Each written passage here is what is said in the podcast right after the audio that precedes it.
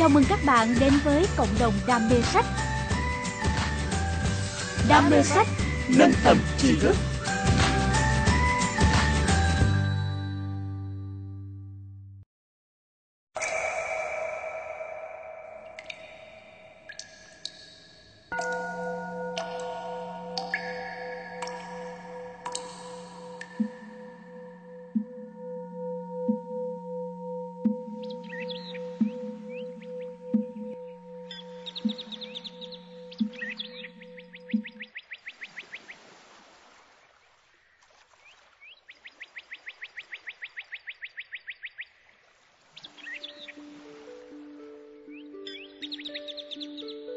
Các bạn học viên của trường Vương quốc Hạnh Phúc thương mến, công ty cổ phần truyền thông Đam mê sách xin gửi tới các bạn hai cuốn sách nói mang tựa đề Bí mật của nước và Thông điệp của nước, tác giả Masaru Emoto qua giọng đọc của Thu Phương và Hoàng Hương. Các bạn yêu quý, giống như hơi thở, nước ban tặng cho chúng ta nguồn sống, cho ta sức mạnh và sự tươi mới. Nước tự do khoáng đạt Nước tuôn chảy mạnh mẽ không ngừng, nước mang theo bao điều kỳ diệu và phi thường. Nước sẽ dẫn dắt chúng ta đi qua năm tháng, không ngại ngùng, không sợ hãi. Tinh thể nước trở nên đẹp đẽ, tinh tế khi được gặp gỡ tình yêu, lòng biết ơn. Nhưng hay hơn cả là tinh thể nước sẽ có hình lục giác cân xứng về hai phía khi tiếp xúc với hai tiếng bất hạnh. Như vậy có thể tạm hiểu rằng nếu bạn muốn tìm kiếm hạnh phúc, bạn phải chấp nhận hai mặt của mọi thứ đó là định mệnh của tất cả những người sống trên thế gian này. Vậy phải làm thế nào để mọi việc xảy ra đúng như những gì ta mong muốn? Linh hồn của nước sẽ chứng minh và trao cho bạn những chân lý cuộc sống. Nó tự nhiên và gần gũi tới bất ngờ và không phải ai trong chúng ta cũng biết đến, cho đến khi lắng nghe trọn vẹn hai cuốn sách này.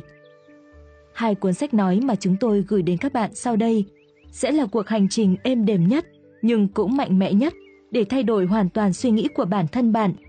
Từ dòng chảy đó, mỗi giọt hạnh phúc sẽ được thanh lọc và gieo vào tim bạn, rồi lan rộng ra khắp cơ thể và cả cuộc đời, để bạn có được một cuộc sống ung dung tự tại, trọn vẹn viên mãn, với tâm thế cởi mở đón nhận những điều tốt đẹp và kỳ diệu ở phía trước.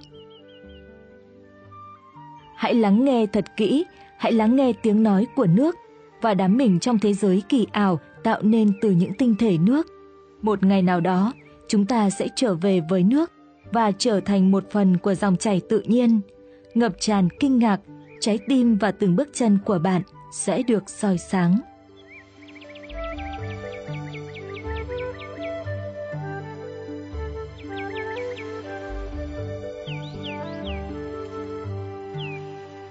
Giới thiệu Đã hơn 10 năm trôi qua, kể từ khi tôi bắt đầu chụp ảnh những tinh thể nước đóng băng.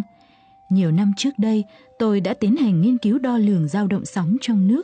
Khi tôi bắt đầu tìm hiểu về những tinh thể, tôi đã khám phá ra rằng nước tự thể hiện mình theo muôn vàn cách khác nhau. Tôi đã đọc được rằng những bức ảnh chụp các tinh thể mang đến cho chúng ta rất nhiều hiểu biết. Trái ngược với nước máy, nước tự nhiên hiển thị ra một chuỗi những tinh thể đẹp tuyệt vời – các tinh thể này còn tuyệt vời hơn khi nước tự nhiên được tiếp xúc với những bản nhạc hay. Cũng có những sự khác biệt kỳ thú được tạo ra trong những tinh thể khi nước thể hiện những từ khác nhau. Ví dụ như cảm ơn hay đồ ngốc. Những tinh thể chứa đựng nhiều bài học liên quan tới cách mà chúng ta nên và phải sống cuộc đời của mình. Tháng 6 năm 1999, tôi đã xuất bản một bộ sưu tập các bức ảnh trong cuốn sách có tên Những thông điệp của nước tại một công ty xuất bản nhỏ có tên gọi là Hado Kyokusa. Mặc dù đây là cuốn sách tôi tự xuất bản và cũng không có dự định bán ở những hiệu sách lớn, nhưng kết quả của việc truyền miệng đã giúp nó trở thành một cuốn sách bán chạy.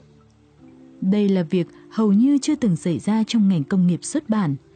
Tôi thấy thật mãn nguyện, nửa vì kinh ngạc trước điều kỳ diệu đã xảy ra trước mắt, nửa bởi sự cảm kích của tôi với những người đã dành thời gian để chia sẻ với người khác về cuốn sách. Để cuốn sách của tôi đến được với nhiều người hơn, tôi đã chọn dịch tất cả những chú thích sang tiếng Anh. Điều này đã mang lại nhiều thành công hơn và tôi đã bắt đầu nhận được lời mời đến giảng dạy tại Thụy Sĩ và nhiều nước khác trên khắp thế giới. Việc xuất bản những bức ảnh tinh thể này cùng rất nhiều thông điệp của chúng với thế giới đã không thể diễn ra tại một thời điểm thích hợp hơn trong lịch sử. Và có lẽ nó là một dấu hiệu của thời đại mà tại đó rất nhiều người tiếp nhận được những thông điệp này. Tôi tạ ơn Chúa vì đã cho tôi cơ hội làm việc trong điều kiện này. Tôi hiểu rằng nhiều người gặp khó khăn với từ hay khái niệm Chúa Trời. Trọng tâm của cuốn sách này là nước, và khi càng hiểu thêm về nước, bạn càng thấy khó phủ nhận sự tồn tại của một đấng toàn năng. Tôi mong bạn sẽ suy nghĩ về những cảm xúc của chủ đề này khi bạn nhìn qua những bức ảnh tinh thể có trong cuốn sách. Khi lần đầu tiên tôi được mời viết cuốn sách này cho nhà xuất bản Sumac ở Nhật, ngay lập tức tôi nhận thấy có rất nhiều điều kỳ diệu bên trong mình mà tôi muốn viết ra và khi tôi nói điều này với Nobutaka Ioki, giám đốc nhà sản xuất Sunmark, ông đã bảo rằng đó cũng là điều ông muốn tôi tập trung vào. Thậm chí, ông còn gửi một nhân viên cấp dưới, Ruyuya Saito, đến nghe những bài giảng của tôi tại Thụy Sĩ.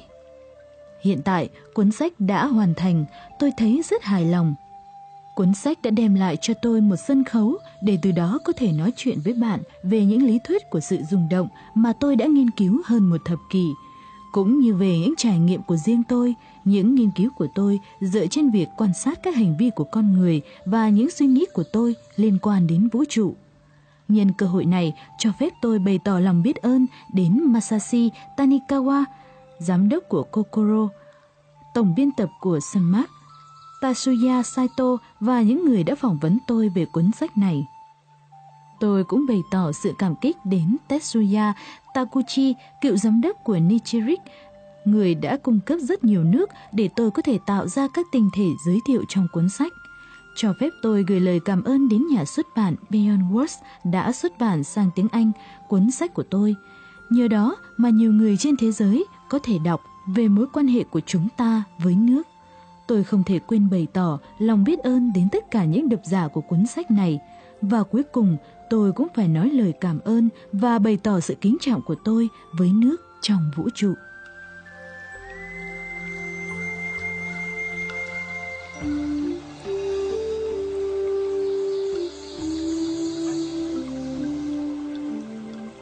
Phần mở đầu Khi bạn bắt đầu đọc cuốn sách này, tôi muốn đề nghị bạn tự đánh giá về cuộc đời của mình. Cụ thể hơn, tôi muốn bạn tự hỏi bản thân rằng bạn có phải là người hạnh phúc không? Tất nhiên, định nghĩa của bạn về hạnh phúc phụ thuộc vào việc bạn là ai. Nhưng liệu bạn có cảm giác bình an trong trái tim, cảm giác yên tâm về tương lai và một cảm giác mong đợi mỗi sáng mai thức dậy? Nếu chúng ta có thể gọi đó là hạnh phúc, bạn có thể trả lời ngay lúc này rằng bạn là người hạnh phúc hay không? Tôi nghĩ tôi có thể tự tin nói rằng không nhiều người có thể dõng dạc trả lời có. Hầu hết mọi người đều không thể nói rằng cuộc đời của họ là tất cả những gì họ kỳ vọng về nó. Điều gì đã gây ra cho chúng ta quá nhiều tổn thương? Điều gì đang diễn ra trên thế giới đã ngăn cản rất nhiều người đến được một điều đơn giản là sống hạnh phúc? Đối với tôi, dường như chúng ta đang sống trong thời đại của sự hỗn loạn. Thời đại hỗn loạn biểu thị tình trạng không có trật tự tồn tại trước khi vũ trụ được tạo thành. Với cuộc đời của chính mình, chúng ta đã tự nhận ra rằng mình kiệt sức và mệt mỏi. Báo chí và truyền hình cung cấp thông tin cho chúng ta một cách dồn dập và tại nơi làm việc, chúng ta đã đối mặt với rất nhiều vấn đề và sự bất hòa. Nguồn cơn của những vấn đề đó dường như rất nhiều và có ở khắp mọi nơi. Đây gần như là một thực tế của cuộc sống, không phụ thuộc vào việc chúng ta ở đâu trên thế giới. Hành tinh bé nhỏ của chúng ta bị bao phủ bởi xung đột kinh tế, sự bất hòa trong nước, thành kiến dân tộc, suy thoái môi trường, chiến tranh tôn giáo và tất cả mọi vấn đề mà chúng ta có thể tưởng tượng ra. Và tất cả tin xấu về những người đau khổ, những người cam chịu sự đau khổ, những người giàu lên, những người nghèo đi, những người bị áp bức và những kẻ bị áp bức đến với chúng ta chỉ trong vài giây từ mọi nơi trên trái đất. Chúng ta có thể chất vấn ai phải chịu trách nhiệm về tất cả những đau khổ này. Hơn bao giờ hết, thế giới này càng trở nên chia rẽ, xa lạ và phức tạp. Chúng ta ngập chìm trong sự hỗn loạn và những vấn đề của thế giới dường như ngày càng sâu sắc thêm. Một điểm chung của tất cả mọi người là chúng ta đang tìm kiếm một lối thoát. Tất cả mọi người đều đang tìm kiếm một câu trả lời. Câu trả lời đủ đơn giản và hiệu quả mà trước đây dường như nó đã lẩn tránh chúng ta. Vậy cái gì là nguyên nhân của tất cả những sự hỗn loạn này? Dù nguyên nhân có là gì, nó cũng đang đẩy thế giới ra sự hài hòa để hướng tới sự bất hòa. Có lẽ đây là một hiện tượng không thể tránh khỏi, dù tất cả chúng ta đều cùng một giống loài. Nhưng nếu chúng ta sống ở những nơi khác nhau và với những màu da khác nhau, cách chúng ta tư duy cũng có những giới hạn khác nhau. Và vấn đề càng tồi tệ thêm khi hầu hết mọi người rất khó chấp nhận những điều khác biệt với những gì xảy ra xung quanh họ. Kết quả là một quá trình rắc rối và đau khổ không có hồi kết. Dường như mọi giải pháp đều được đề xuất trở thành quá ngắn hạn nếu con người vẫn tiếp tục như vậy. Và giờ đây chúng ta sẽ quay trở lại điểm xuất phát. Liệu có tồn tại một giải pháp duy nhất có thể áp dụng cho nhân loại trên toàn trái đất? Giải pháp mà tất cả mọi người đều bị thuyết phục và giải pháp ấy đủ đơn giản để tất cả mọi người có thể hiểu nó. Trên thực tế, tôi đã tìm ra câu trả lời. Đơn giản là trung bình 70% cơ thể con người là nước. Khi còn là bào thai, chúng ta bắt đầu sống với 99% cơ thể là nước. Khi được sinh ra, chúng ta có 90% cơ thể là nước và theo thời gian, trưởng thành, tỷ trọng nước trong cơ thể giảm xuống 70%. Khi lớn tuổi và qua đời, có lẽ nước chiếm khoảng 50% tỷ trọng cơ thể. Nói cách khác, trong suốt cuộc sống của mình, chúng ta hầu như tồn tại là nước. Từ một góc độ vật lý, con người là nước. Khi tôi nhận ra và bắt đầu quan sát thế giới dưới góc độ này, tôi đã nhìn nhận mọi thứ theo một cách hoàn toàn mới. Trước tiên, tôi nhận ra rằng tất cả các dân tộc đều có mối ràng buộc với nước. Vì vậy, những điều tôi sắp nói có thể áp dụng cho tất cả mọi người trên toàn thế giới. Tôi tin rằng tôi cũng bắt đầu nhận ra cách mà mọi người nên sống cuộc đời của mình. Vậy làm sao để mọi người có thể sống một cuộc đời khỏe mạnh và hạnh phúc? Câu trả lời ở đây là hãy lọc sạch sản phẩm nước chiếm 70% cơ thể của bạn. Nước trong dòng sông vẫn còn tinh khiết vì nó luôn chuyển động. Khi bị chặn lại, nước sẽ chết. Vì vậy, nước phải được lưu thông thường xuyên. Nước hay máu trong cơ thể người bệnh thường trì trệ. Khi máu ngưng chảy, cơ thể bắt đầu suy sụp và nếu máu không lưu thông lên não, nó có thể đe dọa đến tính mạng của người bệnh. Nhưng tại sao máu lại trở nên trì trệ? Chúng ta có thể thấy tình trạng này thông qua sự trì trệ của cảm xúc. Các nhà nghiên cứu hiện đại đã chỉ ra mối quan hệ trực tiếp giữa trạng thái tâm lý và tình trạng của cơ thể. Khi có một cuộc sống đầy đủ và thú vị, bạn cảm thấy khỏe mạnh hơn và khi cuộc sống của bạn tràn ngập những nỗi buồn và tranh đấu, cơ thể của bạn sẽ thể hiện điều đó. Vì vậy, khi những cảm xúc tràn đầy cơ thể, bạn sẽ cảm nhận được niềm vui sướng và thấy cơ thể mình tràn trề sức sống. Di chuyển, thay đổi, chảy là tất thầy những động năng của cuộc sống. Nếu suy xét về việc trước khi trở thành con người, chúng ta tồn tại như nước – chúng ta sẽ tiến gần hơn tới đáp án của câu hỏi cơ bản, con người là gì?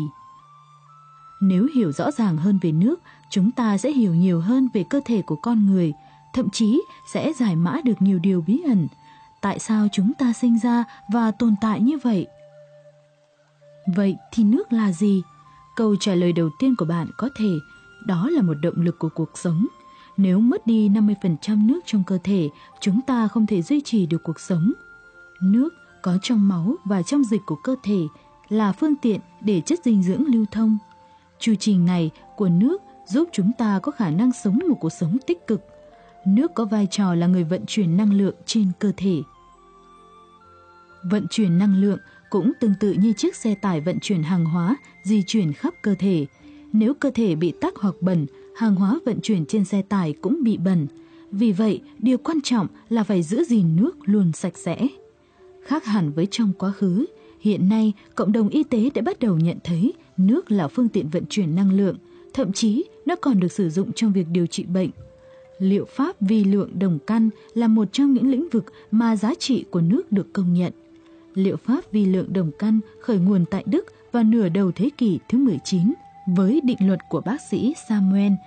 Ông sinh năm 1791 và mất năm 1843. Nhưng nguồn gốc của nó lại xuất phát từ cha đẻ của nền y học Hippocrates. Người đã đưa ra rất nhiều liệu pháp tương tự như liệu pháp vi lượng đồng căn chỉ bằng một câu nói cha đẻ của nền y học đã dạy chúng ta lấy độc trị độc. Ví dụ, với một người đang bị nhiễm độc trì, các triệu chứng có thể giảm bớt bằng cách uống nước với một lượng cực nhỏ trì trong đó. Một lượng nằm trong khoảng từ 1 phần 10 mũ 400 đến 1 phần 10 mũ 12. Ở tỷ lệ này, trên thực tế, hầu như chất độc không còn ở trong nước, nhưng các đặc tính của nó vẫn còn và điều này đã tạo ra phương thuốc để điều trị nhiễm độc trì. Liệu pháp vi lượng đồng căn cho rằng càng pha loãng thì càng hiệu quả. Kết luận hợp lý chính là mức độ đậm đặc của chất độc trong cơ thể càng cao, thì tỷ lệ pha loãng càng phải cao hơn. Một cách khác để thể hiện ý tưởng này là thay vì tác động đến vấn đề đang được sử dụng để thoát khỏi các triệu chứng, thông tin đã sao chép trong nước được sử dụng để loại bỏ những thông tin về triệu chứng của độc tố. Vì vậy, nước có khả năng sao chép và ghi nhớ thông tin. Chúng ta cũng có thể nói rằng nước trong đại dương có ký ức về các vật thể sống trong đại dương. Sông băng của trái đất có thể chứa hàng triệu năm lịch sử của cả hành tinh. Nước lưu chuyển vòng quanh, chảy qua cơ thể chúng ta và tràn qua những phần còn lại của thế giới. Nếu có khả năng đọc được những thông tin chứa trong ký ức của nước, chúng ta có thể đọc được một câu chuyện có tính sử thi. Hiểu về nước là hiểu về vũ trụ, những tuyệt tác của tự nhiên và hiểu về chính cuộc sống của chúng ta.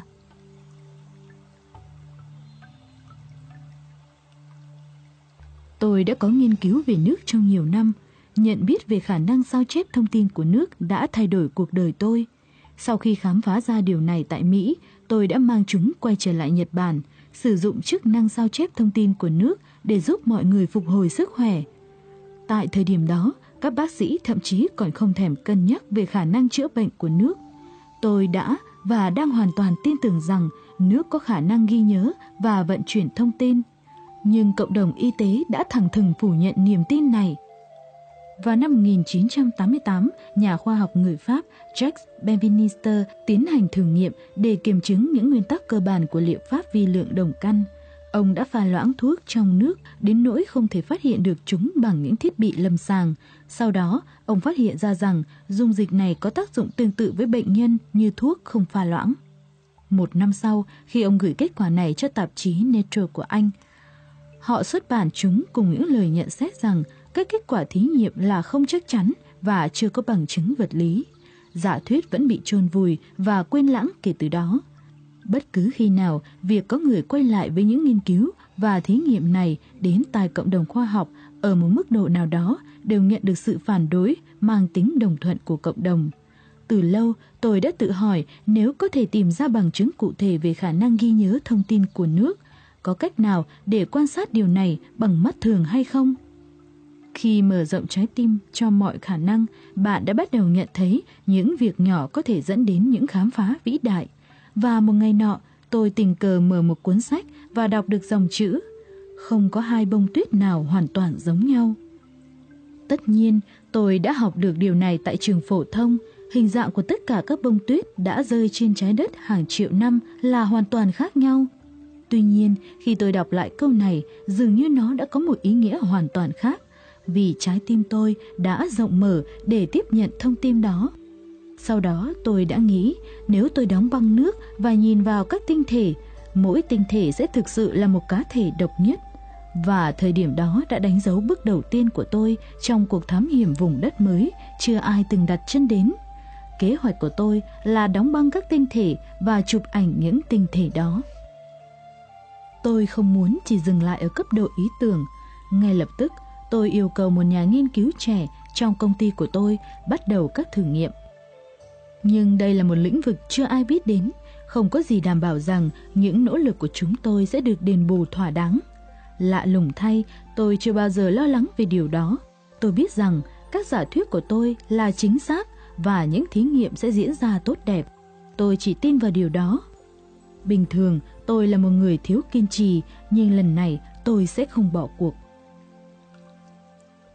Bước đầu tiên, tôi thuê một kính hiển vi cực kỳ chính xác soi vào nước đá trong tủ lạnh. Tuy nhiên, khi chụp ảnh ở nhiệt độ thường thì băng tan rất nhanh, điều đó khiến chúng tôi mất khá nhiều thời gian trước khi có thể chụp được những bức hình tinh thể. Cuối mỗi ngày làm việc, tôi đi ăn tối cùng nhà nghiên cứu trẻ tuổi và động viên anh ta. Tôi nói với anh ta rằng tôi chỉ mong muốn anh ta sẽ làm tốt nhất trong khả năng của mình. Cuối cùng, sau 2 tháng thí nghiệm, chúng tôi đã chụp thành công một bức ảnh. Nước đã cho chúng tôi một bức ảnh tinh thể hình lục giác tuyệt đẹp. Tôi đã vô cùng hứng khởi khi nhà nghiên cứu thông báo cho tôi tin này. Tôi tiến được một bước dài trong chiếc tủ đá được duy trì nhiệt độ ở mức âm 5 độ C để thí nghiệm, nhưng tất cả bắt đầu với bức ảnh đầu tiên này. Sau khi xem xét các phương pháp của chúng tôi đã tiến hành và những điều tôi biết, việc có thể chụp thành công một bức ảnh đầu tiên quả là điều kỳ diệu. Mọi việc chỉ khả thi khi bạn nghĩ rằng nó khả thi. Chúng tôi đã thực hiện nó bằng sức mạnh của ý chí, điều mà chúng ta tưởng tượng trong tâm trí sẽ trở thành thế giới của chúng ta. Đây là một trong những điều tôi học được từ nước. Những bức ảnh tinh thể tôi bắt đầu ghi nhận chứng tỏ một cách hùng hồn rằng chúng có khả năng thể hiện thế giới. Tôi đã nhận thấy trong đó một triết lý sâu sắc.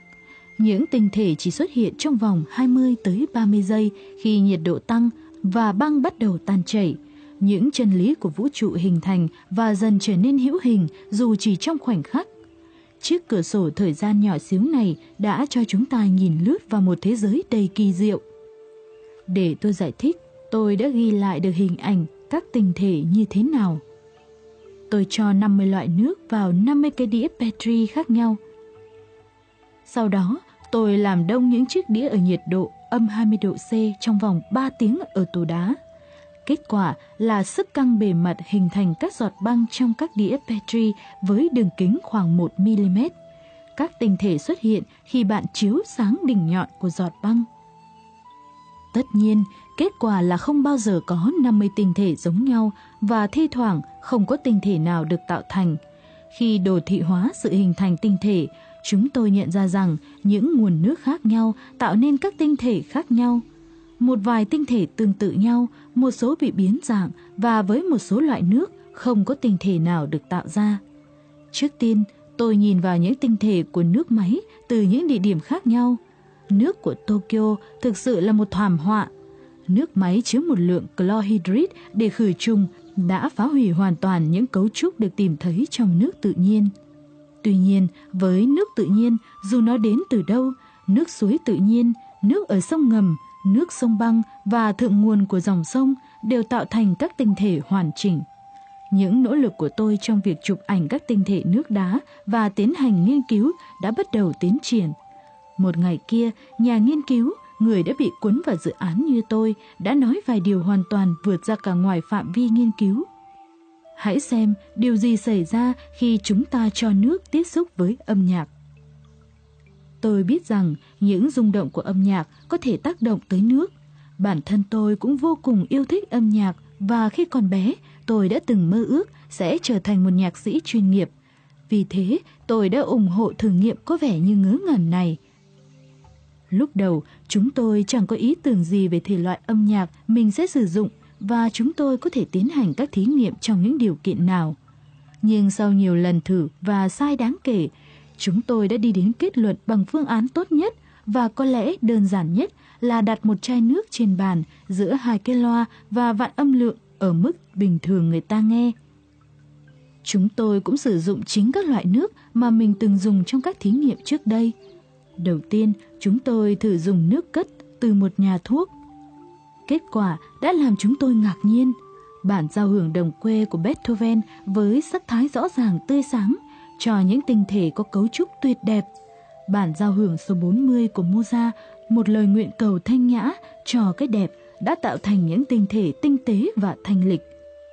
Và những tinh thể được tạo thành từ sự tiếp xúc với khúc etude, giọng mi trường, của Chopin đã làm chúng tôi ngạc nhiên bởi những chi tiết đáng yêu của chúng. Tất cả những tinh thể chúng tôi thu được khi cho nước tiếp xúc với những bản nhạc cổ điển đều có cấu trúc và những đặc tính riêng biệt. Ngược lại, những tinh thể thu được khi cho nước tiếp xúc với những âm thanh mãnh liệt, chát chúa đều thiếu cấu trúc và phần mảnh. Nhưng chúng tôi không dừng ở các thử nghiệm tại đó. Tiếp theo, chúng tôi đã nghĩ về việc điều gì sẽ xảy ra nếu chúng tôi viết những từ như cảm ơn hay ngớ ngẩn lên những mảnh giấy và bọc xung quanh chai nước để những từ này tiếp xúc với nước. Có lẽ để nước đọc văn bản, hiểu nghĩa của chúng và thay đổi hình thức của mình cho phù hợp là một điều rất thiếu hợp lý. Nhưng từ thí nghiệm với âm nhạc, tôi biết rằng những điều kỳ lạ có thể xảy ra. Chúng tôi cảm thấy như thể mình đang đi trên một hành trình thám hiểm trong khu rừng rậm chưa từng xuất hiện trên bản đồ. Kết quả của những thí nghiệm đã không làm cho chúng tôi thất vọng. Nước tiếp xúc với từ cảm ơn hình thành các tinh thể lục giác tuyệt đẹp.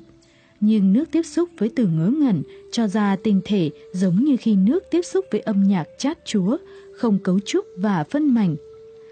Tiếp tục thử nghiệm cho thấy khi nước tiếp xúc với những biểu hiện tích cực như hãy làm đi sẽ tạo thành những tinh thể có cấu trúc và hấp dẫn. Nhưng khi nước tiếp xúc với những biểu hiện tiêu cực như làm đi thì hầu như không hình thành bất cứ tinh thể nào. Bài học chúng ta có thể rút ra từ những thí nghiệm này chính là sức mạnh của ngôn từ, những rung động của những ngôn từ tích cực có tác dụng tốt với thế giới quanh ta, trong khi những rung động của những ngôn từ tiêu cực có sức mạnh phá hủy chung. Tìm hiểu về nước là một cách thăm dò để khám phá quy luật vận hành của vũ trụ và những tinh thể của nước giống như một cánh cổng để ta có thể tiến vào một chiều khác của không gian. Khi tiếp tục những thí nghiệm chụp ảnh tinh thể, chúng tôi nhận thấy mình bắt đầu leo lên những nấc thang hướng tới sự hiểu biết về các chân lý sâu xa của vũ trụ. Tôi đặc biệt nhớ một bức ảnh, đó là tinh thể tinh tế và đẹp nhất mà tôi từng được thấy, được tạo thành khi cho nước tiếp xúc với từ tình yêu và lòng biết ơn. Như thể nước đã vui mừng và chúc tụng bằng một bông hoa đang nở rộ. Nó đẹp đến nỗi tôi có thể nói rằng nó đã thực sự thay đổi cuộc đời tôi tại chính thời điểm đó. Nước đã dạy tôi về những món ăn của tâm hồn con người và tác động mà tình yêu và lòng biết ơn tạo ra trên thế giới. Tại Nhật Bản, người ta nói rằng những từ ngữ của tâm hồn cư trú trong một linh hồn và có tên gọi là Kotodama, hay linh hồn của từ ngữ và hành động phát âm, những từ ngữ sẽ có sức mạnh thay đổi thế giới. Tất cả chúng ta đều biết từ ngữ có ảnh hưởng rất lớn đến cách suy nghĩ, cảm nhận của chúng ta và những điều này thường diễn ra trôi chảy hơn khi dùng những từ tích cực. Tuy vậy, đến tận bây giờ, chúng ta chưa bao giờ thấy được hiệu quả của những từ tích cực một cách lý tính. Từ ngữ là một dạng biểu hiện của tâm hồn. Tâm hồn của chúng ta có thể có ảnh hưởng lớn đến nước, cấu thành hơn 70% cơ thể, và ảnh hưởng này sẽ có tác động không nhỏ đến cơ thể của chúng ta. Những người có sức khỏe tốt thường có trạng thái tinh thần tốt. Quả thực, một tinh thần khỏe mạnh, cư trú thoải mái nhất trong một cơ thể khỏe mạnh. Ngoài việc giúp đỡ mọi người duy trì sức khỏe, trong nhiều năm tôi còn chăm sóc những người bệnh và càng chứng kiến nhiều người đau đớn, tôi càng tin rằng ở mức độ tổng quan, bệnh tật không chỉ là vấn đề của từng cá nhân mà nó là kết quả của sự biến đổi của toàn xã hội. Trừ khi có điều gì đó cải thiện thế giới méo mó mà chúng ta đang sống, và trừ khi chúng ta có thể chữa lành những tâm hồn bị tổn thương, số lượng những người bị bệnh sẽ không giảm. Vậy những dị tật của thế giới là gì?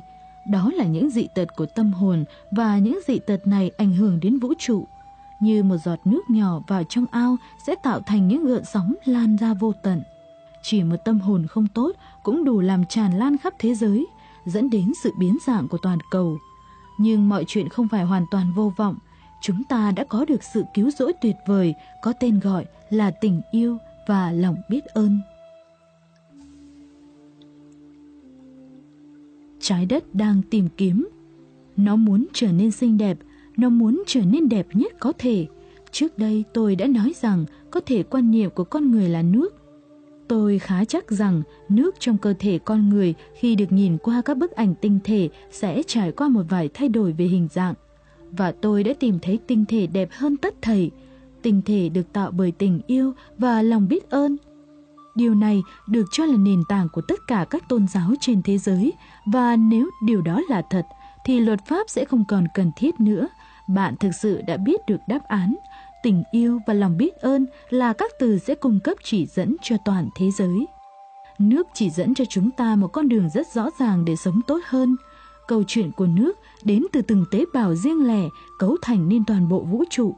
Tôi hy vọng rằng bạn sẽ cảm nhận được sự mong đợi và phấn khích giống như tôi đã cảm thấy khi khám phá ra diễn tiến của câu chuyện kịch tính.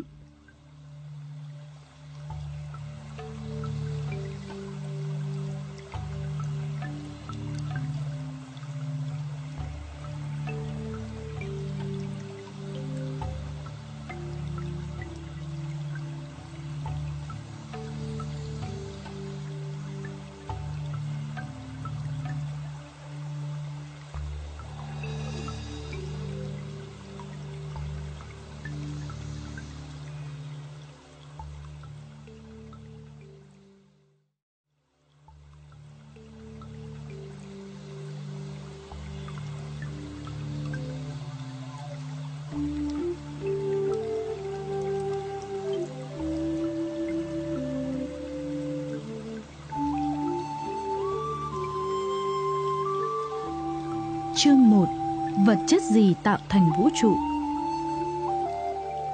Thực tế, chúng tôi thấy rằng về cơ bản thì nước chính là chìa khóa để mở ra những bí ẩn của vũ trụ. Nếu xem xét lại thế giới quanh mình dựa trên quan điểm mới này, bạn sẽ thấy những điều mình chưa từng thấy trước đây. Rất nhiều sự kiện đã diễn ra trong cuộc đời của con người được phản chiếu trong nước. Từng cá nhân và xã hội cùng hợp thành một đại dương vĩ đại bằng việc nhỏ những giọt cá nhân của mình vào đại dương khổng lồ này, chúng ta đã góp phần hình thành nên xã hội. Với mong muốn có nhiều người có thể tiếp nhận được thông điệp mà nước đã gửi đến chúng ta hơn, tôi quyết định xuất bản các tấm ảnh tinh thể nước đóng băng. Hành động này chỉ là một giọt nhỏ, nhưng nó đã tạo ra một cơn sóng nhỏ, từ đó hình thành nên một làn sóng ngày càng lan rộng, có tác động lớn đến cuộc đời tôi cũng như cuộc đời của rất nhiều người khác. Vào năm 1999, lần đầu tiên tôi đã xuất bản những bức ảnh này, sau 6 năm kể từ khi tôi bắt đầu công việc mạo hiểm đầy bất thường này. Trong 6 năm đầu tiên, một đống ảnh chồng chất được tích lũy và chỉ nằm yên trong văn phòng của tôi. Để chuẩn bị xuất bản các bức ảnh, tôi đã cố gắng sắp xếp chúng theo một vài cách và khi tiến hành việc này, tôi bắt đầu nhận thấy có một câu chuyện hiện ra ngay trước mặt mình – tôi bắt đầu nhận ra từng câu chuyện vĩ đại và kỳ diệu mà mỗi tinh thể đã cố gắng kể cho tôi. Ngay sau khi hiểu được ý nghĩa đặc biệt của việc xuất bản những bức ảnh, tôi đã nói chuyện với các nhà xuất bản về ý tưởng này, nhưng dường như chẳng có ai quan tâm. Sự từ chối không thể thay đổi quyết tâm của tôi và tôi đã quyết định tự mình xuất bản chúng.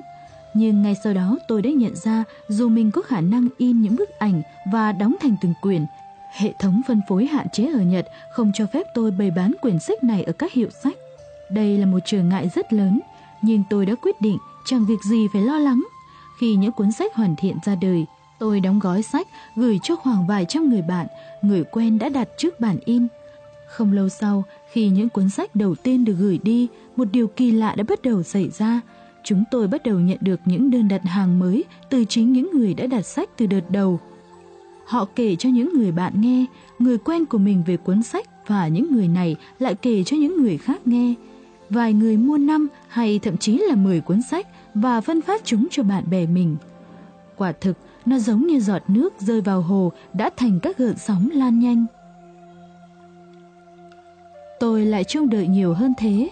Tôi muốn mọi người trên toàn thế giới biết về những điều được đề cập trong cuốn sách này. Vì thế, tôi đã nhờ một công ty dịch thuật chuyển ngữ những lời chú thích sang tiếng Anh. Hạnh phúc thay, mọi người trên thế giới đã nhìn thấy cuốn sách Shizuko Oehan, một người phụ nữ sau này đã làm việc với tư cách là thông dịch viên của tôi, đã gửi quyển sách cho những người bạn ở châu Âu và châu Mỹ. Kết quả là có nhiều lời mời tham quan và giảng dạy từ những người đã xem những bức ảnh của tôi. Trong những năm qua, tôi đã may mắn có cơ hội đến thăm Thụy Sĩ, Đức, và Hà Lan, Ý, Vương quốc Anh, Hợp chủng quốc Hoa Kỳ, Canada và nhiều quốc quốc gia trên thế giới để giới thiệu về các tinh thể nước cho mọi người trên thế giới. tất cả mọi thứ dường như đã được xảy ra vào đúng thời điểm. Mọi người đang tìm kiếm cách để hiểu thêm về thế giới để biến động xung quanh ta. Tập sách ảnh đã trở thành một giọt nước nhỏ bé, nhưng có ý nghĩa tạo thành một cơn sóng, từ đó lan tỏa ra khắp thế giới. Ở đây, tôi muốn giới thiệu dù chỉ là một phần nhỏ những bức ảnh mà tôi đã chụp, một vài bức ảnh đã giới thiệu trong những thông điệp của nước và một vài bức ảnh nằm trong bộ sưu tập thứ hai với tên gọi Những thông điệp của nước phần 2 và những bức ảnh khác đặc biệt được chụp cho cuốn sách này. Tự bạn sẽ thấy một cách rõ ràng ảnh hưởng của ngôn từ, hình ảnh và âm nhạc tới nước. Những bức ảnh này đã được những người Nhật Bản cũng như mọi người trên thế giới đã xem. Rất nhiều người đã gửi cho tôi những bức thư chia sẻ về suy nghĩ của họ. Viên đá mà tôi ném xuống mặt hồ đã thực sự tạo thành một gợn sóng lớn và giờ đây nó bắt đầu quay trở lại với chính tôi. Tôi rất ngạc nhiên khi thấy nhiều người bị ấn tượng bởi hiệu quả mà năng lượng của ý thức con người và ngôn từ đã tác động đến việc tạo thành các tinh thể nước. Mặc dù thực tế ý tưởng lời nói và tư duy có sức mạnh thay đổi nước và các chất khác chắc chắn từng được đề cập trong tôn giáo hay triết học.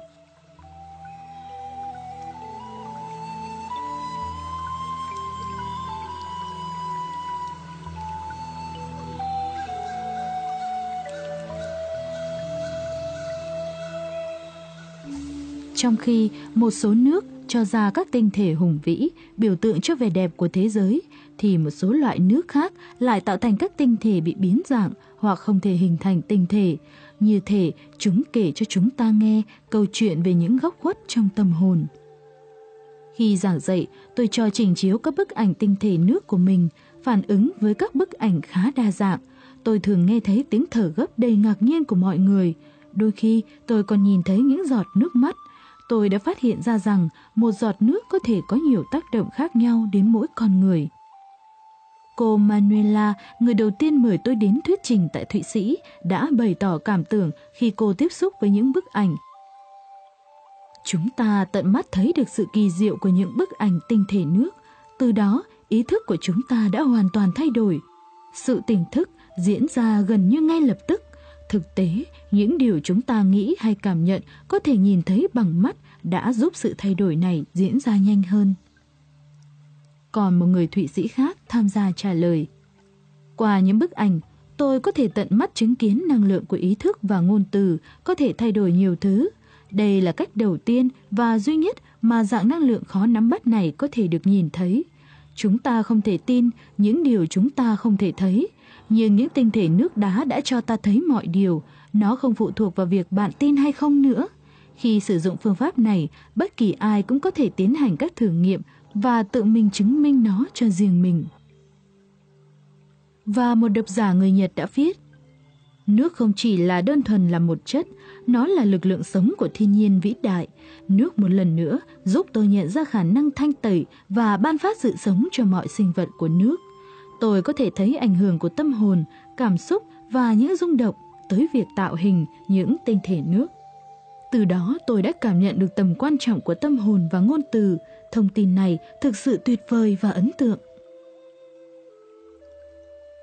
Dường như các tinh thể nước có liên hệ chặt chẽ và không ngừng với tâm hồn của con người.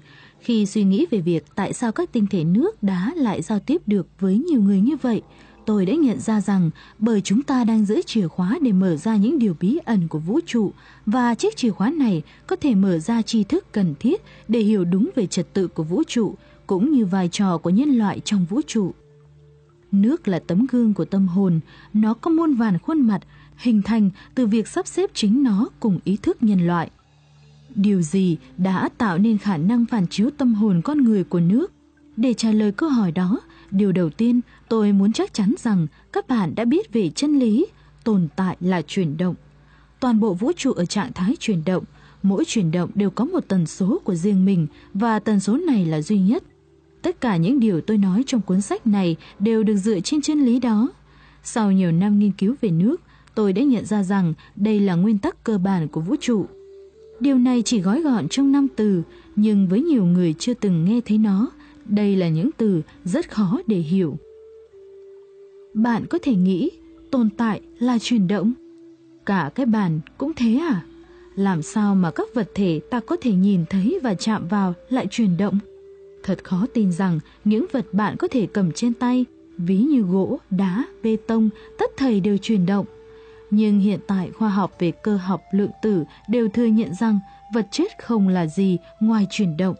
Khi chia nhỏ vật thể thành những cấu phần nhỏ nhất, chúng ta sẽ tiến vào một thế giới kỳ lạ nơi chỉ tồn tại sóng và hạt. Hãy tưởng tượng bạn có thể giảm kích thước cơ thể về kích cỡ siêu siêu nhỏ và bạn tham gia vào một hành trình tìm hiểu bí mật của vũ trụ mang tên tôi. Bạn sẽ sớm thấy rằng mọi vật chẳng có gì khác ngoài các nguyên tử, mỗi nguyên tử có một nhân và lớp điện tử quay xung quanh nó. Số lượng và hình dạng của các điện tử cùng quỹ đạo của chúng đã tạo ra một tập các tần số rung động khác biệt ở mỗi chất. Bạn cũng phát hiện ra rằng vật chất không phải là dạng đặc, thay vào đó là một hạt nhân được bao quanh bởi một làn sóng chuyển động không ngừng. Tất cả chuyển động không ngừng ở một tốc độ đáng kinh ngạc. Theo Hanya Singyo, Bát Nhã Ba La Mật Đa Tâm Kinh, sắc tức thị không, không tức thị sắc.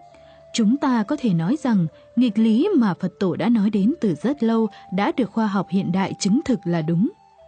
Mắt chúng ta có thể thấy các vật thể nhưng mắt không tạo ra các rung động. Tuy nhiên, tôi muốn các bạn tự hỏi bản thân mình đã bao giờ có những trải nghiệm tương tự như bên dưới hay chưa? Ví dụ, bạn đang nói chuyện một cách thoải mái, thân mật và tự nhiên với một người trong phòng. Có một người khác đi vào phòng. Tại thời điểm họ mở cửa, bước vào phòng, bạn cảm thấy sự thay đổi trong không khí. Bây giờ, thay vì cảm giác ấm cúng, tràn ngập căn phòng là không gian bị bao phủ bởi một sự tối tăm và lạnh lẽo. Bạn nhìn vào khuôn mặt của người mới đến và thấy một gương mặt hốc hác, trông họ dường như quá mệt mỏi với cuộc sống. Điều gì là nguyên nhân của sự tổn thương này? Có lẽ là một trái tim tan vỡ, một sai lầm trong công việc hay đơn thuần là sự ghê tởm cuộc sống? Tôi sẽ để câu hỏi này lại cho bạn. Điều tôi muốn bạn suy nghĩ là tại sao cảm giác trong căn phòng lại thay đổi khoảnh khắc từ lúc mở cửa ra. Con người cũng rung động và mỗi cá nhân rung động với một tần số riêng biệt. Mỗi người chúng ta cần có những kỹ năng cảm giác nhất định để cảm nhận được rung động của người khác. Một người trải qua nỗi buồn khủng khiếp sẽ phát ra một tần số buồn. Một người luôn vui vẻ và sống một cuộc sống đầy đủ sẽ phát ra một tần số tương ứng một người đang yêu sẽ phát ra tần số của tình yêu, nhưng một người làm những việc ác sẽ có tần số của bóng đêm và quỷ dữ. Nguyên tắc này cũng được áp dụng cho từng đối tượng và địa điểm khác nhau. Ví dụ, có những địa điểm tai nạn thường xuyên xảy ra, có những địa điểm kinh doanh thành công và có những địa điểm tràn đầy hạnh phúc. Và có lẽ bạn cũng nghe được những câu chuyện về những viên ngọc sẽ mang đến bi kịch cho những chủ nhân kế tiếp của nó. Điều này không chỉ áp dụng cho các đối tượng vật lý, mà vô số hiện tượng khác khi diễn ra trên thế giới cũng phát ra các tần số đặc trưng. Sự thay đổi trong năng lượng của khí quyển sẽ tạo thành tiếng sét và những cơn bão. Năng lượng mãnh liệt sẽ dẫn đến các thảm họa tự nhiên. Nhưng chúng ta cần phải nhận ra rằng đây không phải là những hiện tượng có hại nếu xem xét trên phương diện một lượng năng lượng xấu vô cùng lớn đã bị thổi bay, có lẽ chúng ta thực sự phải đánh giá cao giá trị của xét và những cơn bão. Một minh họa khác, hãy suy nghĩ về việc mọi người trên toàn thế giới thích tập trung để ăn mừng. Khi mọi người tụ tập, mặc những bộ quần áo đặc biệt, múa hát, liên hoan, những rung động trì trệ và tội lỗi sẽ tiêu tan, và những rung động của ngày vui vẻ sẽ được tạo ra mọi thứ đều rung động và mỗi rung động lại có một tần số riêng. Khi hiểu được điều này, hiểu biết của bạn về vũ trụ sẽ được mở rộng đáng kể. Khi đó, đôi mắt của bạn sẽ thấy được những điều chưa từng thấy trước đây, những điều trước đây bạn không thèm nghĩ đến và những phát hiện cũng như cảm xúc mới này sẽ mang đến cho bạn một tâm hồn mới. Thực tế, khi mọi thứ đều ở trạng thái rung động, đồng nghĩa với việc mọi thứ đều tạo ra âm thanh, Điều này không có nghĩa rằng bạn sẽ nghe thấy tất thảy những âm thanh này. Mặc dù một vài người có thể nghe được âm thanh của cây cối và có thể giao tiếp với chúng, dù có nghe thấy những âm thanh này hay không thì chúng ta có thể nói rằng tần số duy nhất của mọi vật đều có thể diễn giải thành âm thanh. Tai người có thể nghe được tần số trong khoảng từ 15 tới 20.000 Hz. cho biết số lần dao động của sóng trong vòng một giây. Nếu tai không có giới hạn nghe thì có lẽ chúng ta không thể ngủ vào ban đêm. Thế giới tự nhiên được thiết kế vô cùng hoàn hảo, mọi thứ đều ở trạng thái cân bằng, và khi âm thanh được tạo ra, có một số chuyên gia đã lắng nghe để tiếp nhận những âm thanh này, đó chính là nước. Bạn thử nghĩ mà xem, tại sao việc hình thành tinh thể lại bị ảnh hưởng bởi âm nhạc? Tại sao lại có các kết quả hoàn toàn khác nhau khi cho nước tiếp xúc với giọng nói và chữ viết? Câu trả lời đã được tìm ra. Một lần nữa cho thấy mọi thứ đều rung động.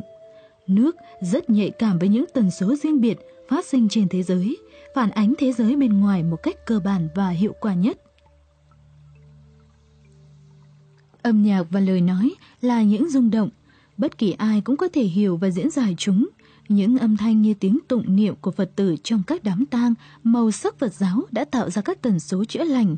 Nhưng chúng ta phải giải thích hiện tượng hình thành tinh thể chịu ảnh hưởng bởi các từ được viết trên giấy và cho tiếp xúc với nước như thế nào. Những từ được viết tự thân, chúng thực sự phát sinh các rung động riêng mà nước có khả năng cảm ứng. Nước phản chiếu một cách trùng thực mọi rung động được tạo ra trên toàn thế giới và chuyển những rung động này thành một hình dạng có thể nhìn thấy bằng mắt.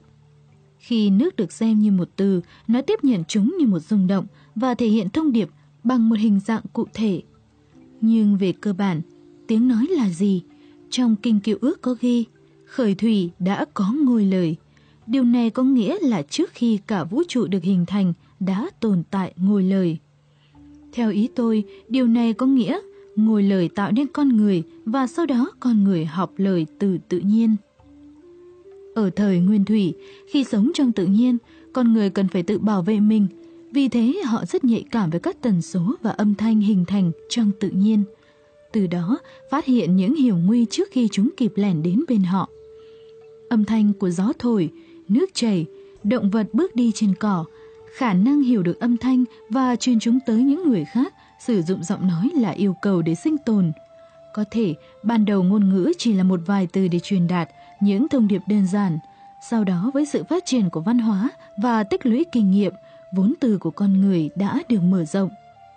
Rồi, tại sao mọi người lại nói những ngôn ngữ khác nhau? Điều này thật ra rất đơn giản, nếu bạn xem xét trên phương diện ngôn ngữ được học từ những rung động trong môi trường tự nhiên, mỗi địa điểm khác nhau có trường tự nhiên khác nhau và mỗi môi trường khác nhau sẽ tạo thành những rung động khác nhau. Thời tiết không ổn định của châu Âu và những hòn đảo ẩm ướt của châu Á, tất thảy đều tạo thành những rung động khác nhau tràn vào tự nhiên. Ở Nhật Bản có bốn mùa rõ rệt, vì thế ngôn ngữ của Nhật Bản phản ánh điều này với những từ tuyệt đẹp liên quan tới thời tiết. Nước đã tiếp xúc với từ cảm ơn hình thành các tinh thể có tạo hình đẹp, không phụ thuộc vào ngôn ngữ. Nhưng nước tiếp xúc với từ đồ ngốc và các từ mang tính sỉ nhục khác đều tạo ra các tinh thể bị biến dạng và vỡ. Theo Kinh Thánh, trước khi tháp Babel được xây dựng, tất cả mọi người đều có chung một ngôn ngữ. Có lẽ điều này chúng ta đã biết rằng mặc dù có sự khác biệt về địa điểm và môi trường tự nhiên, các nguyên tắc cơ bản của tự nhiên là tương đồng.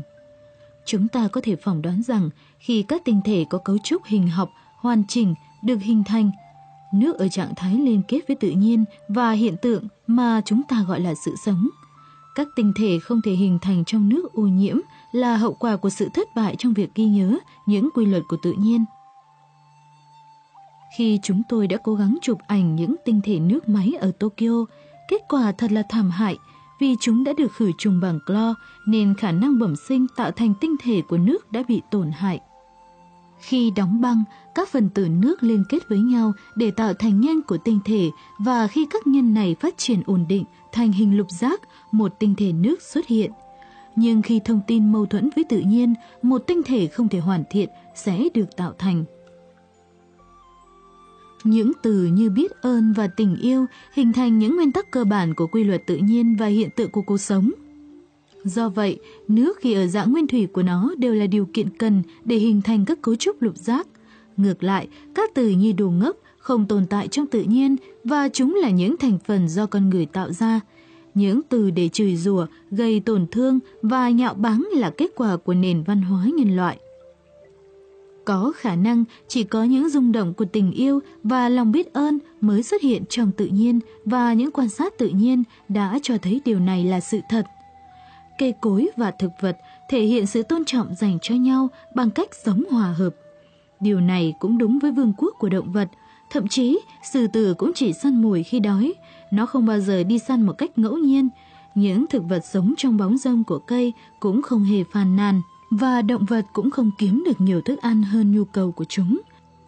Trong một bài báo trên tạp chí khoa học của Mỹ, thế kỷ 21, khoa học và công nghệ, phát hành tháng 3, tháng 4 năm 1989 của Warren Hammerman đã viết rằng các chất hữu cơ cấu tạo nên con người tạo ra những tần số có thể biểu đạt bằng âm thanh vào khoảng 42 quãng 8 bên trên nốt đô nằm giữa. Theo truyền hiện đại, nốt đô giữa có tần số là 262 Hz. Điều này có nghĩa tần số mà cơ thể con người có thể phát sinh đạt tới 570 tỷ Hz. Tần số cho biết số dao động thực hiện trong một giây, cũng có nghĩa cơ thể thực hiện 570 tỷ dao động trong một giây, một con số vượt qua sức tưởng tượng và chỉ ra tiềm năng đáng kinh ngạc. Thật khó có thể chấp nhận con số 42 quãng 8 nếu không chấp nhận việc tần số của cơ thể con người là vô cùng hỗn độn và không song hành. Con người bao trọn cả một vũ trụ trong mình, lấp đầy chúng với những tần số trồng chéo. Kết quả là tạo thành một bản giao hưởng của những tỷ lệ hài hòa. Khi tôi nói chuyện với mọi người về rung động và tần số, tôi đã sử dụng lý thuyết Do Re Mi Fa Son La Si. Lý thuyết này rất đơn giản, tức là tần số của mọi thứ trong vũ trụ.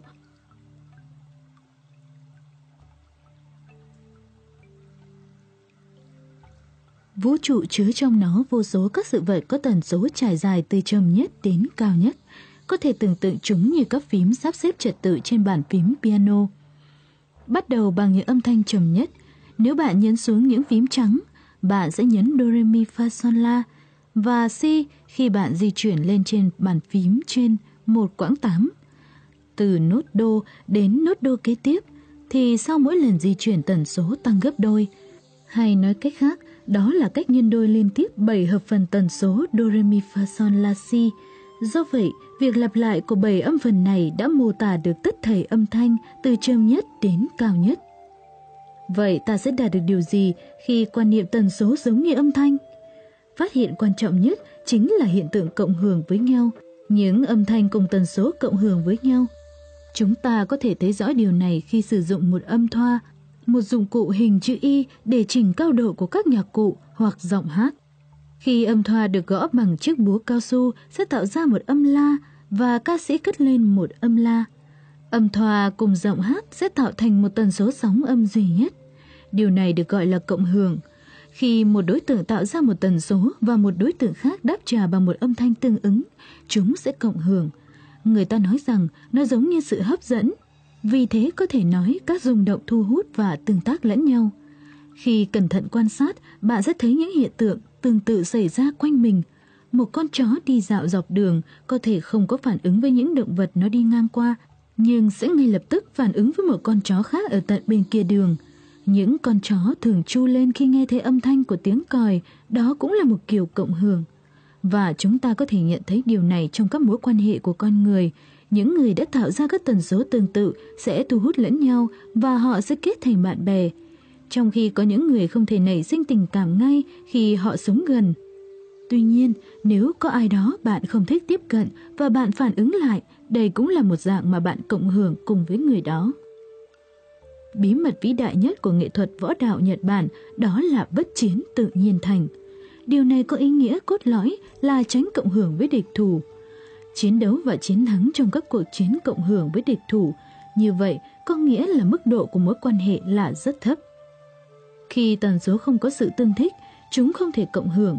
Chúng ta có thể chấp nhận những thứ về cơ bản là khác biệt với chúng ta. Tuy nhiên, có một sự thật thú vị là hiện tượng cộng hưởng có thể xảy ra với tất cả những tần số không tương ứng. Điều này xảy ra trong các trường hợp tần số tăng gấp đôi. Chơi nốt la trên piano ở tần số 440Hz và một nốt la khác ở tần số 220Hz, thấp hơn một quãng 8, sẽ tạo ra một âm thanh cộng hưởng khá dễ chịu và phản ứng của âm thoa khi gõ một âm thanh thấp hơn một quãng 8 cũng tạo ra cộng hưởng đẹp. Khi sự khác biệt tần số là gấp đôi, gấp 4, gấp 8 và tiếp tục gấp đôi lên, liên tiếp hay bằng một nửa, một phần tư hay giảm một nửa liên tiếp đều tạo thành những âm thanh cộng hưởng. Nguyên tắc của mối quan hệ này là kéo dài vô tận, không phụ thuộc vào các khoảng cách giữa các tần số. Hiện tượng cộng hưởng sẽ xảy ra khi một tần số là bội số của các tần số còn lại. Chúng ta có thể nói rằng mọi âm thanh ở từng cấp độ đều có một âm thanh cộng hưởng ở tất cả các cấp độ khác. Khi bạn suy nghĩ về điều này, mọi người thường bị thu hút bởi những thứ phát ra những rung động ở mức độ cao như Chúa Trời, Đức Phật hay những vị thánh Bồ Tát. Nhưng chúng ta cũng hay bị thu hút bởi những rung động cấp thấp xã hội ở ngoài vòng pháp luật. Điều này dường như là một nghịch lý, nhưng hoàn toàn có thể giải thích chúng bằng sự thực rằng mọi người đều cộng hưởng với những người khác ở nhiều cấp độ khác nhau. Có lẽ lưỡng phần này là một phần tự nhiên của cuộc sống. Có lẽ những hiểu biết của chúng ta trong lĩnh vực này sẽ được bổ trợ thêm khi tìm cách giải thích hiện tượng nảy sinh tình yêu giữa hai người từ góc độ rung động tần số.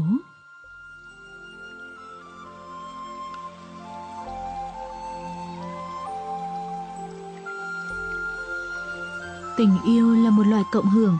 Ví dụ, bạn có khả năng ở mức tần số cấp 10, bạn sẽ cộng hưởng với những người ở cùng cấp độ hoặc với ai đó có cấp độ cao hơn chút ít, khoảng 12.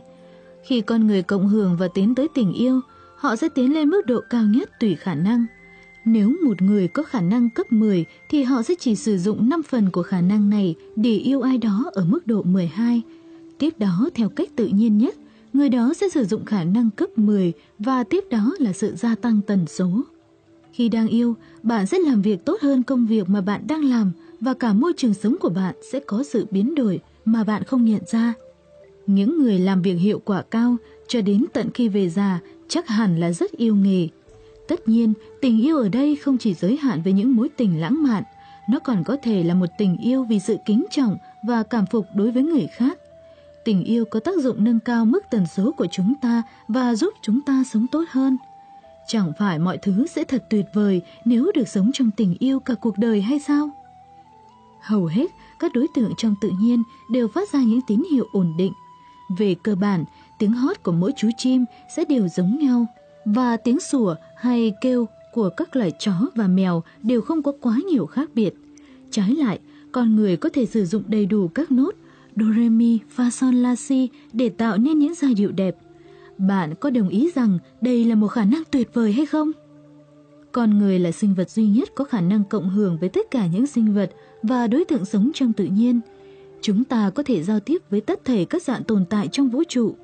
Chúng ta có thể phát ra cũng như tiếp nhận mọi năng lượng. Tuy nhiên, khả năng này là con dao hai lưỡi. Khi hành động để thỏa mãn lòng tham của mình, con người sẽ tạo ra những năng lượng phục vụ cho việc hủy diệt sự hài hòa của tự nhiên.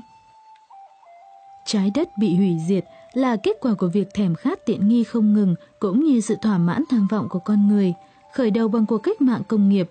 Điều này hình thành lối sống tiêu thụ hàng loạt, đe dọa nghiêm trọng tới môi trường toàn cầu. Chúng ta đã tiến vào một kỷ nguyên mới, một kỷ nguyên mà chúng ta phải đưa ra những thay đổi quan trọng trong cách tư duy của mình. Chỉ có con người có thể cộng hưởng với phần còn lại của thế giới và đây là lý do tại sao việc thay đổi suy nghĩ của chúng ta là thực sự cần thiết để từ đó có thể sống hòa hợp với thiên nhiên và không đi trên con đường dẫn đến sự diệt vong của trái đất. Chúng ta trao cho trái đất những rung động gì và chúng ta sẽ kiến tạo ra một hành tinh như thế nào phụ thuộc vào mỗi người chúng ta. Bạn sẽ lựa chọn cách sống như thế nào? Nếu trong tim bạn tràn ngập lòng biết ơn và tình yêu thương, bạn sẽ tìm thấy quanh mình nhiều điều mà bạn có thể dành trọn vẹn tình yêu thương và lòng biết ơn. Bạn sẽ được sống một cuộc sống tràn đầy sức khỏe và hạnh phúc mà bạn hằng tìm kiếm. Nhưng điều gì sẽ tới khi bạn phát ra những tín hiệu của sự thù ghét, không hài lòng và nỗi buồn? Có thể bạn sẽ tự đẩy mình vào một tình huống khiến bạn phải hận thù, không hài lòng và buồn bã. Cuộc sống của bạn cũng như thế giới mà bạn đang sống, tất cả đều phụ thuộc vào chính bạn.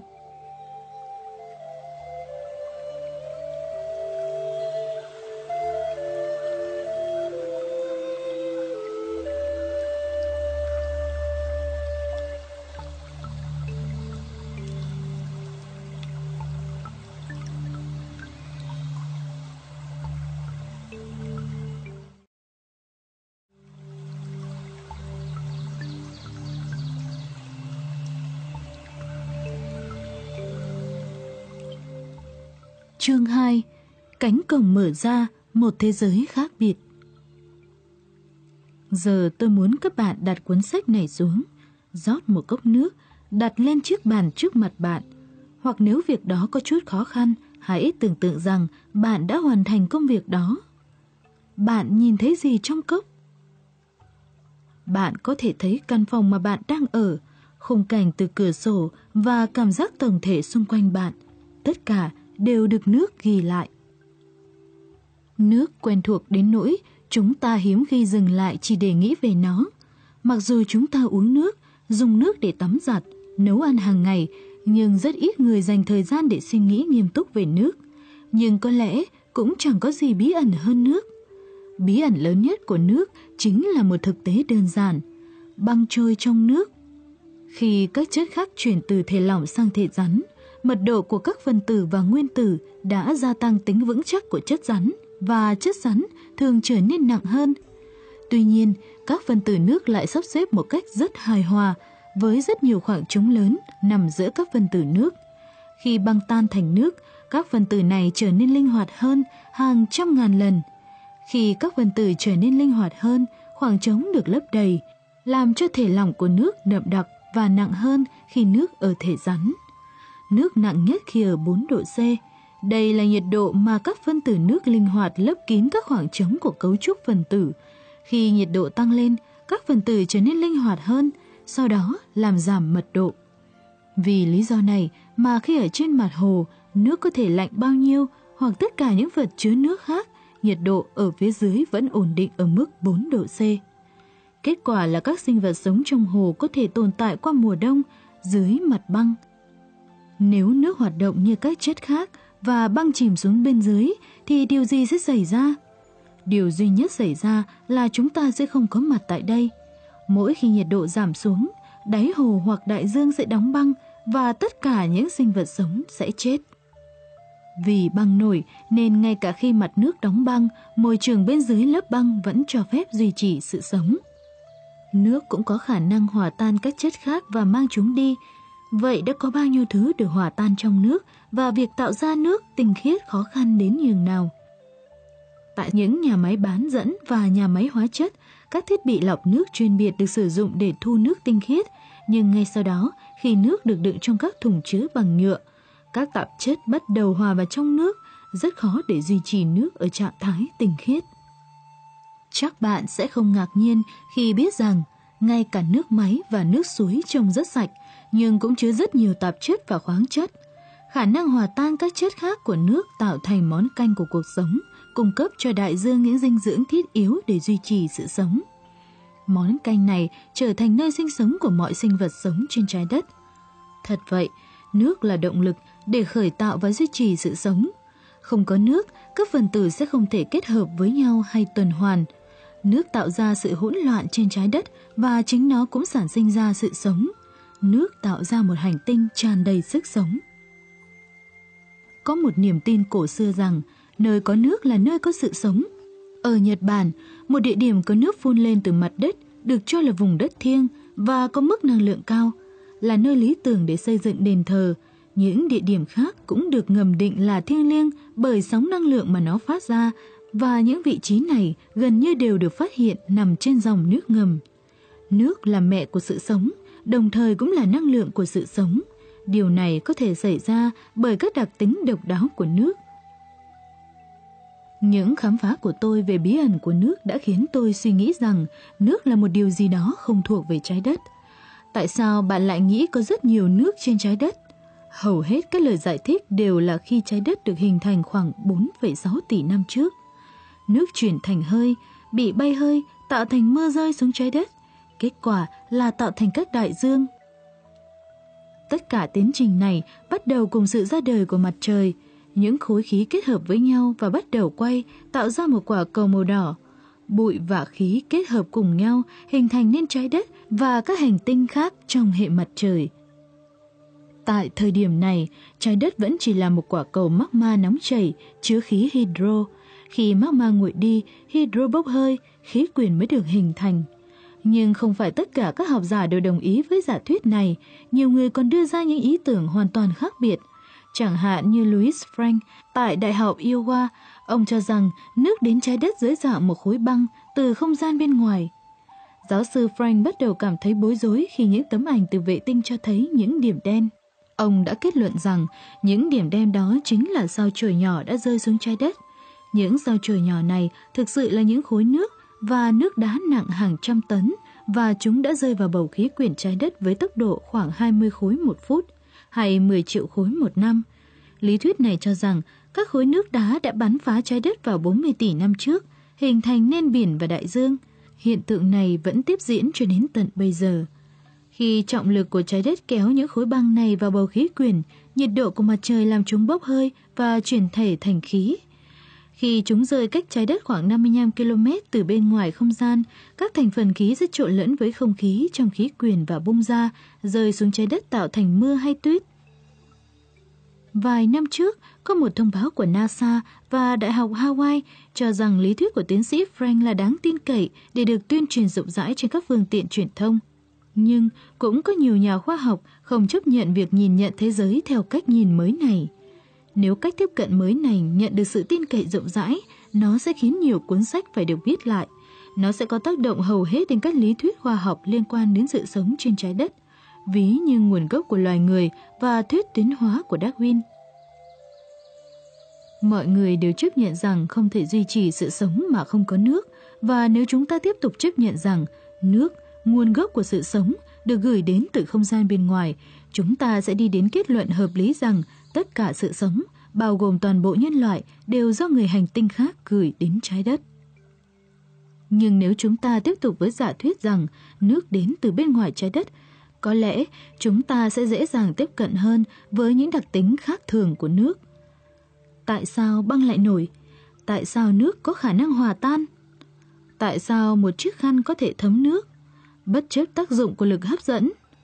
Từ quan điểm nước không thuộc về thế giới này, những bí ẩn trên và những bí ẩn khác xung quanh nước có lẽ sẽ bớt khó hiểu hơn đôi chút. Nước đến từ bên ngoài không gian, nghe có vẻ hơi cường điệu quá, nhưng chẳng phải nó cũng giúp cho trí tưởng tượng của bạn thêm phong phú hay sao? Sau khi nước hoàn thành một hành trình xuyên dài khắp vũ trụ, nó bắt đầu chuyến hành trình tiếp theo trên hành tinh của chúng ta. Khi các cục nước đá đến trái đất, chúng trở thành những đám mây và rơi xuống trái đất tạo thành mưa hoặc tuyết. Nước sẽ làm sạch những ngọn núi, thấm vào lòng đất, khiến mặt đất trở nên giàu khoáng chất.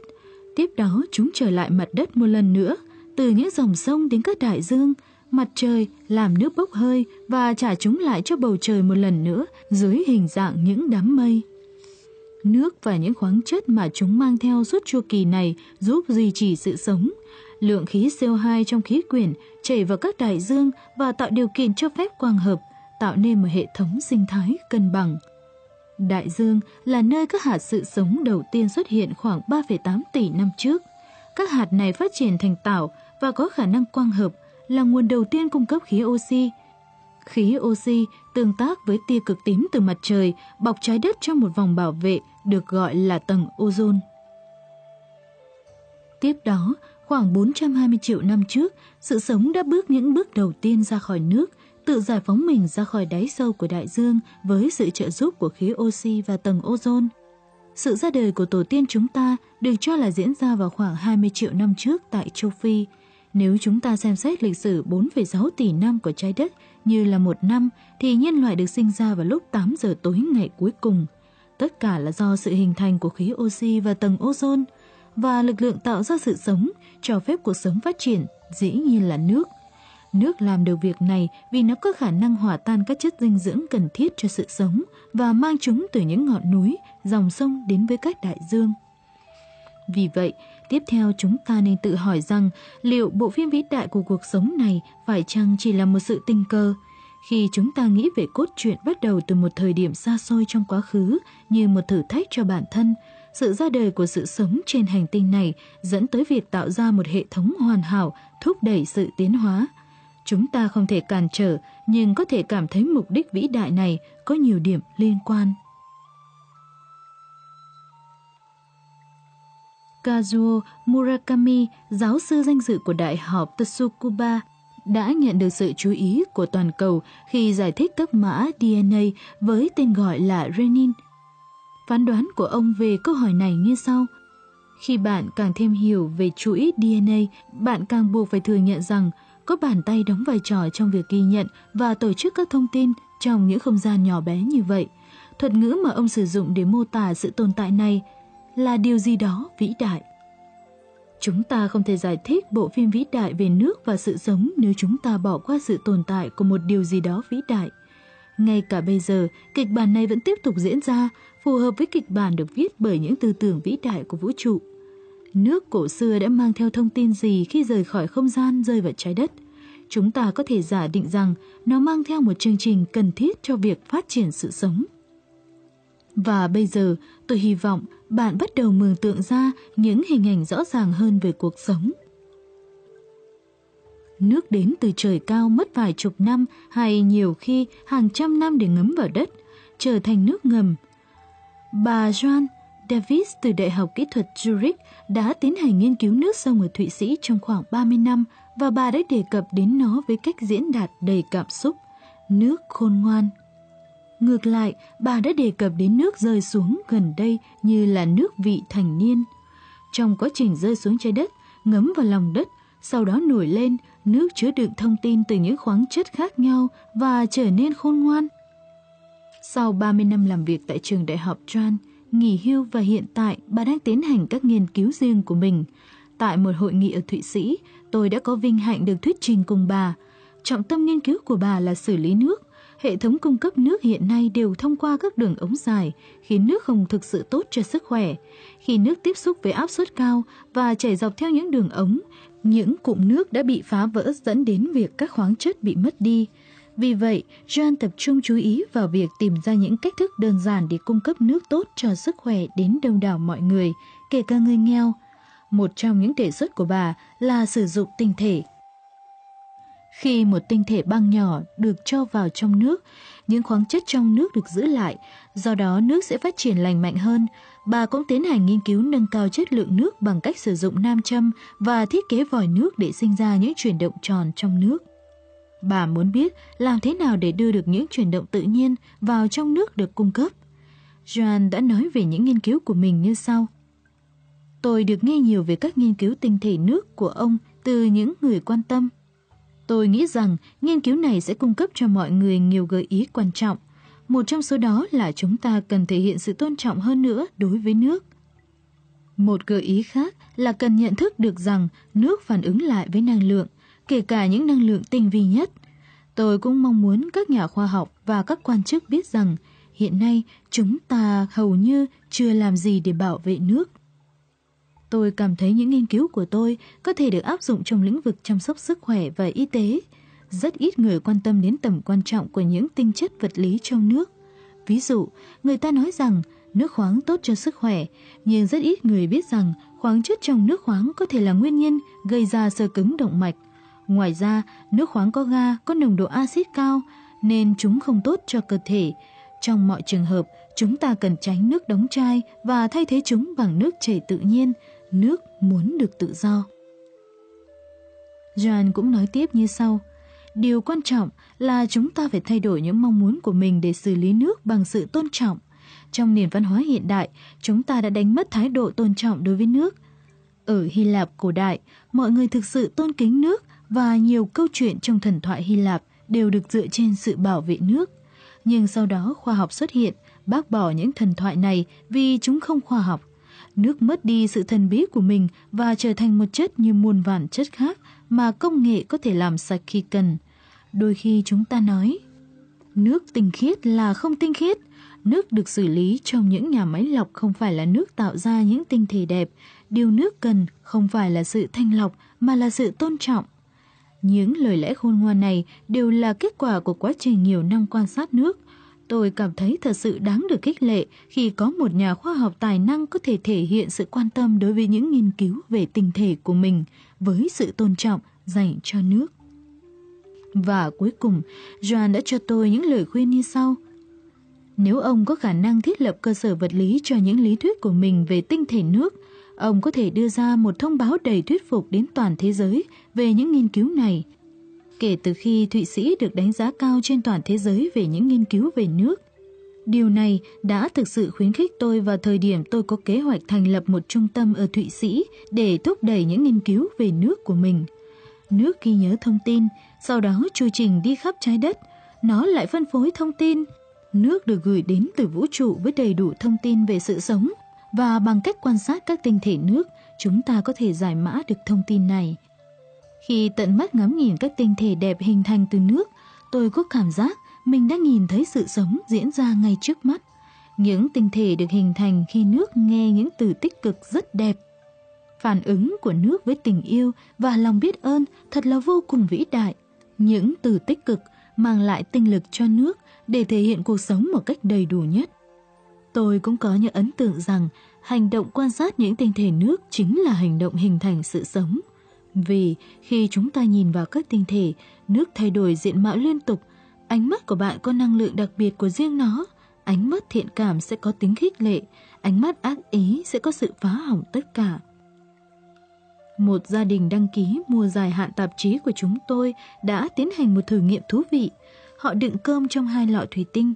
Trong vòng một tháng, hàng ngày họ đều nói cảm ơn với một lọ và đồ ngốc với lọ còn lại. Sau đó họ theo dõi cơm thay đổi thế nào theo thời gian. Thậm chí bọn trẻ khi từ trường học về nhà cũng nói những từ như vậy trên cái lọ đựng cơm.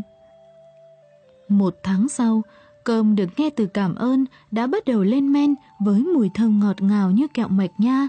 Trong khi cơm nghe phải đồ ngốc thì bị thiêu nát và chuyển sang màu đen. Tôi đã viết về thử nghiệm này trong cuốn sách của tôi đã xuất bản. Kết quả là có hàng trăm gia đình khắp Nhật Bản đã tự tiến hành thí nghiệm này. Tất cả mọi người đều thông báo rằng họ có chung một kết quả. Một gia đình đã thử một biến thể khác của thí nghiệm. Giống như những nhà khác, họ nói cảm ơn với những lọ đựng cơm thứ nhất và đồ ngốc với lọ đựng cơm thứ hai. Tiếp đó họ chuẩn bị một lọ cơm thứ ba và bỏ mặc nó. Bạn nghĩ điều gì sẽ xảy ra? Cơm bị bỏ mặc thực tế còn thiêu nát trước cả cơm bị nói đồ ngốc. Khi những người khác tiến hành thí nghiệm tương tự, kết quả một lần nữa lại giống nhau, có vẻ như bị bỏ rơi, còn dễ tổn thương hơn cả việc bị chế nhạo. Sự chú ý tích cực hay tiêu cực của bạn đối với điều gì đó là một cách cung cấp năng lượng. Dạng thức gây tổn thương lớn nhất là hành vi không thèm quan tâm của bạn. Tôi nghĩ rằng thí nghiệm này có thể dạy chúng ta một bài học quan trọng. Chúng ta phải chăm sóc con cái bằng sự quan tâm và thường xuyên nói chuyện với chúng. Ngay từ khi mang thai, chúng ta nên nói với con những từ tốt đẹp và tràn ngập yêu thương. Chăm sóc cây trồng trong nhà một cách nhẹ nhàng, quan tâm tới cây trồng và nói những lời khen ngợi sẽ giúp chúng khỏe và sinh trưởng tốt. Điều này cũng áp dụng cho vật nuôi và thậm chí cả côn trùng nữa. Qua cuốn sách này, tôi hy vọng có nhiều người sẽ tôn trọng và đối xử tử tế với nước hơn. Kết quả là nước sẽ tạo ra những tinh thể đẹp hơn và theo cách này chúng ta sẽ chung tay tạo dựng một thế giới nhỏ bé nhưng xinh đẹp. Tôi không nghi ngờ việc Chúa Trời rất thích công việc của Ngài và muốn ban cho chúng ta khả năng tương tự, khả năng sáng tạo. Sau đó Ngài sẽ nhìn chúng ta với đôi mắt nhân từ như phương thức mà chúng ta đã dùng cơ quan miễn phí này để chọn ra cách mà chúng ta sẽ sử dụng khả năng này. Ký ức của sự sống có trên trái đất được mang theo bởi linh hồn của nước. Từ ký ức này, cuộc sống thức tỉnh, con người tiến hóa. Cuối cùng, bạn và tôi được ra đời. Và bây giờ một lần nữa, chúng ta nhìn vào nước và thở sự sống vào nó. Ý thức, nhận thức, thiện trí, nụ cười của bạn xuất phát từ tình yêu thương ra đều cho nước một sự sống mới, từ đó sẽ tạo thành một vũ trụ tươi mới và huy hoàng.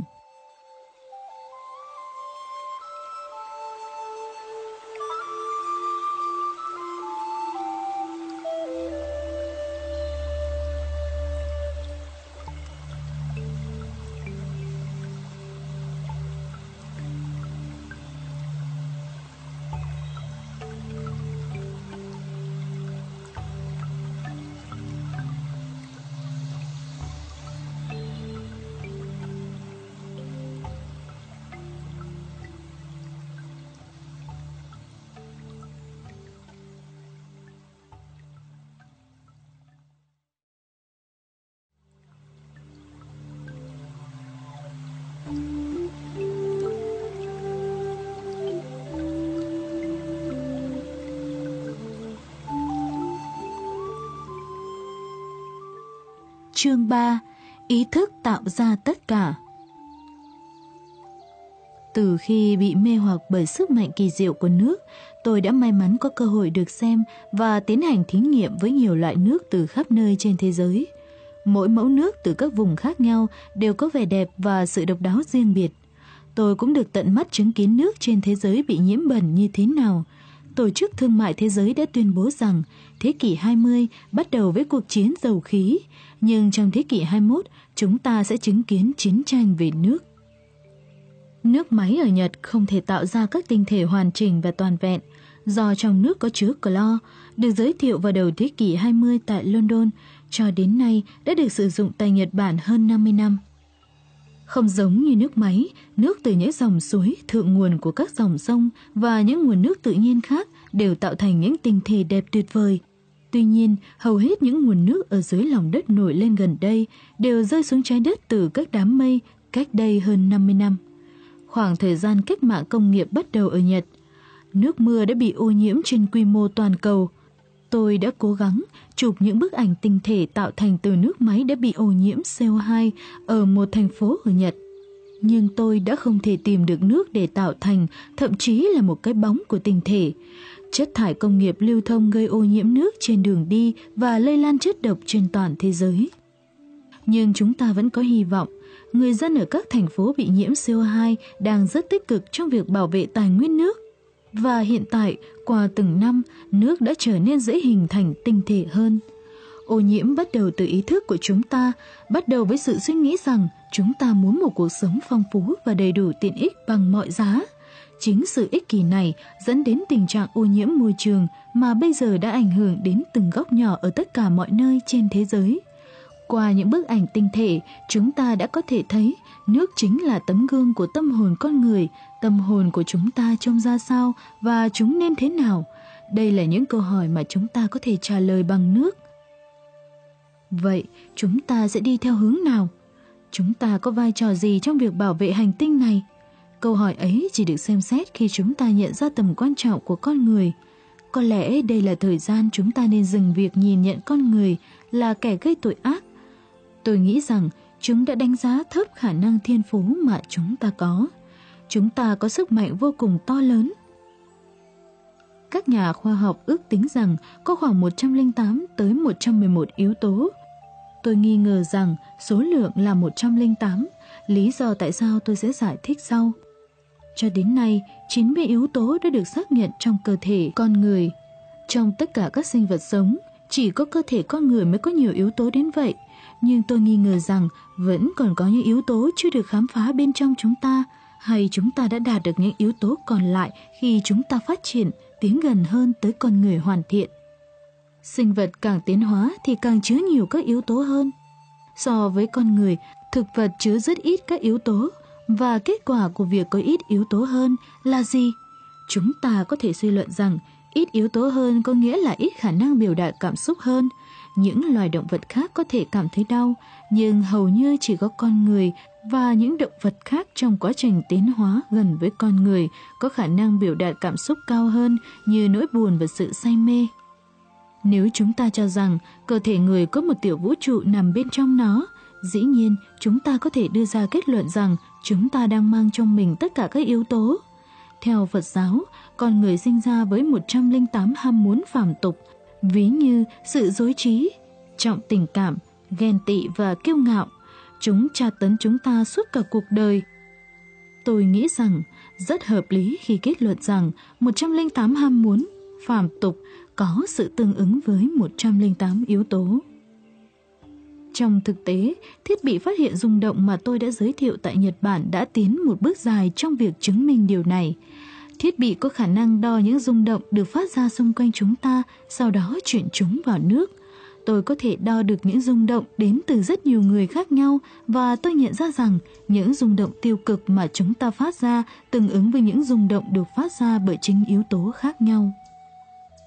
Ví dụ, rung động hình thành từ sự kích thích tương đương với rung động của thủy ngân, từ sự giận dữ tương đương với trì, sự buồn bã và phiền muộn tương đương với nhôm. Tương tự như vậy, sự không chắc chắn có liên quan tới camium, sự tuyệt vọng liên quan tới thép và sự căng thẳng liên quan đến kẽm. trong những năm gần đây, người ta chỉ ra rằng việc sử dụng chảo và dụng cụ nấu ăn bằng nhôm có thể là yếu tố gây ra căn bệnh Alzheimer. Nếu điều này là thật, có khả năng là do nhôm có cùng tần số dao động với sự buồn bã và phiền muộn dẫn đến bệnh Alzheimer. Joan Davis, một khoa học gia về nước đã được nhắc đến ở chương trước, đã nói đến tình tiết thú vị như sau. Một nhà vật lý học tiến hành một thí nghiệm, trong đó ông ta nghiên cứu vị trí của các ngôi sao ảnh hưởng đến nước như thế nào. Sử dụng nước chứa khoáng chất khác nhau, ông kiểm tra thấy giấy dễ dàng thấm các khoáng chất trong nước khi các ngôi sao ở những vị trí nhất định. Ông thấy rằng khi sao thổ có ảnh hưởng lớn đến trái đất, chỉ phản ứng bằng cách ngấm lên giấy, trong khi những thành phần khác như đồng, bạc và thép cho thấy chúng ít hoặc hầu như không phản ứng. Từ đây, chúng ta có thể suy ra có một liên hệ chặt chẽ giữa sao thổ và trì, kim loại cộng hưởng với cảm xúc và tâm trạng của con người, vì thế suy luận hợp lý tiếp theo là sao thổ có quan hệ chặt chẽ với cảm xúc giận dữ. Có lẽ mối quan hệ giữa các chòm sao và tính cách của con người được phán đoán bởi các nhà chiêm tinh và con người có sự liên quan mật thiết với kim loại.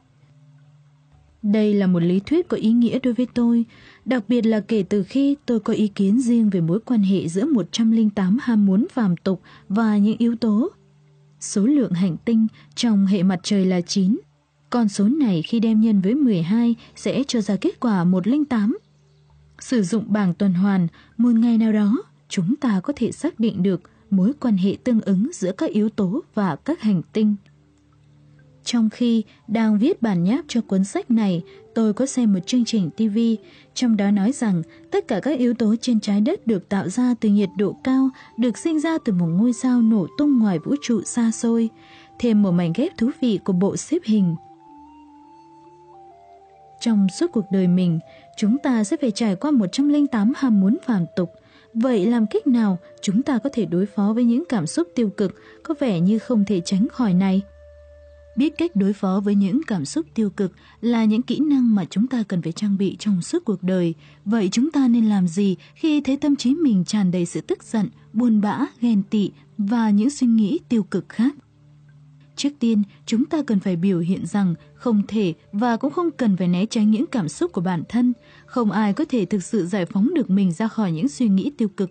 Chúng ta đều mang trong mình những ký ức xa xưa của tổ tiên, bắt đầu với sự thức tình của con người đầu tiên và chúng ta có bổn phận kế thừa một phần tiêu cực từ thế hệ cha ông. Tuy nhiên, sẽ thực sự đau đớn khi chúng ta không thể tự giải phóng mình ra khỏi những suy nghĩ tiêu cực không ngừng và cảm nhận được nó đang gặm nhấm tâm hồn mình.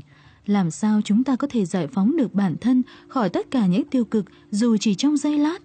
Dựa trên những nguyên tắc của rung động, câu trả lời thật sự rõ ràng – Tất cả những gì chúng ta cần làm là phát ra cảm xúc đối nghịch với cảm xúc tiêu cực bằng việc kết hợp với hai sóng ngược chiều, cảm xúc tiêu cực sẽ bị triệt tiêu. Nhiều năm trước, một trường đại học tại Nhật Bản đã đưa ra một phương pháp triệt tiêu âm thanh bằng âm thanh. Họ tạo ra những nhiễu âm nhằm mục đích triệt tiêu âm thanh không mong muốn và điều này đã tạo ra một không gian yên tĩnh bằng cách xác định bước sóng của âm thanh không mong muốn các nhà nghiên cứu có thể tạo ra một âm thanh ngược chiều và phát chúng qua loa, hoàn toàn triệt tiêu âm thanh trong một khu vực cụ thể. Phương pháp tương tự đã được sử dụng để loại bỏ tiếng ồn của động cơ ô tô.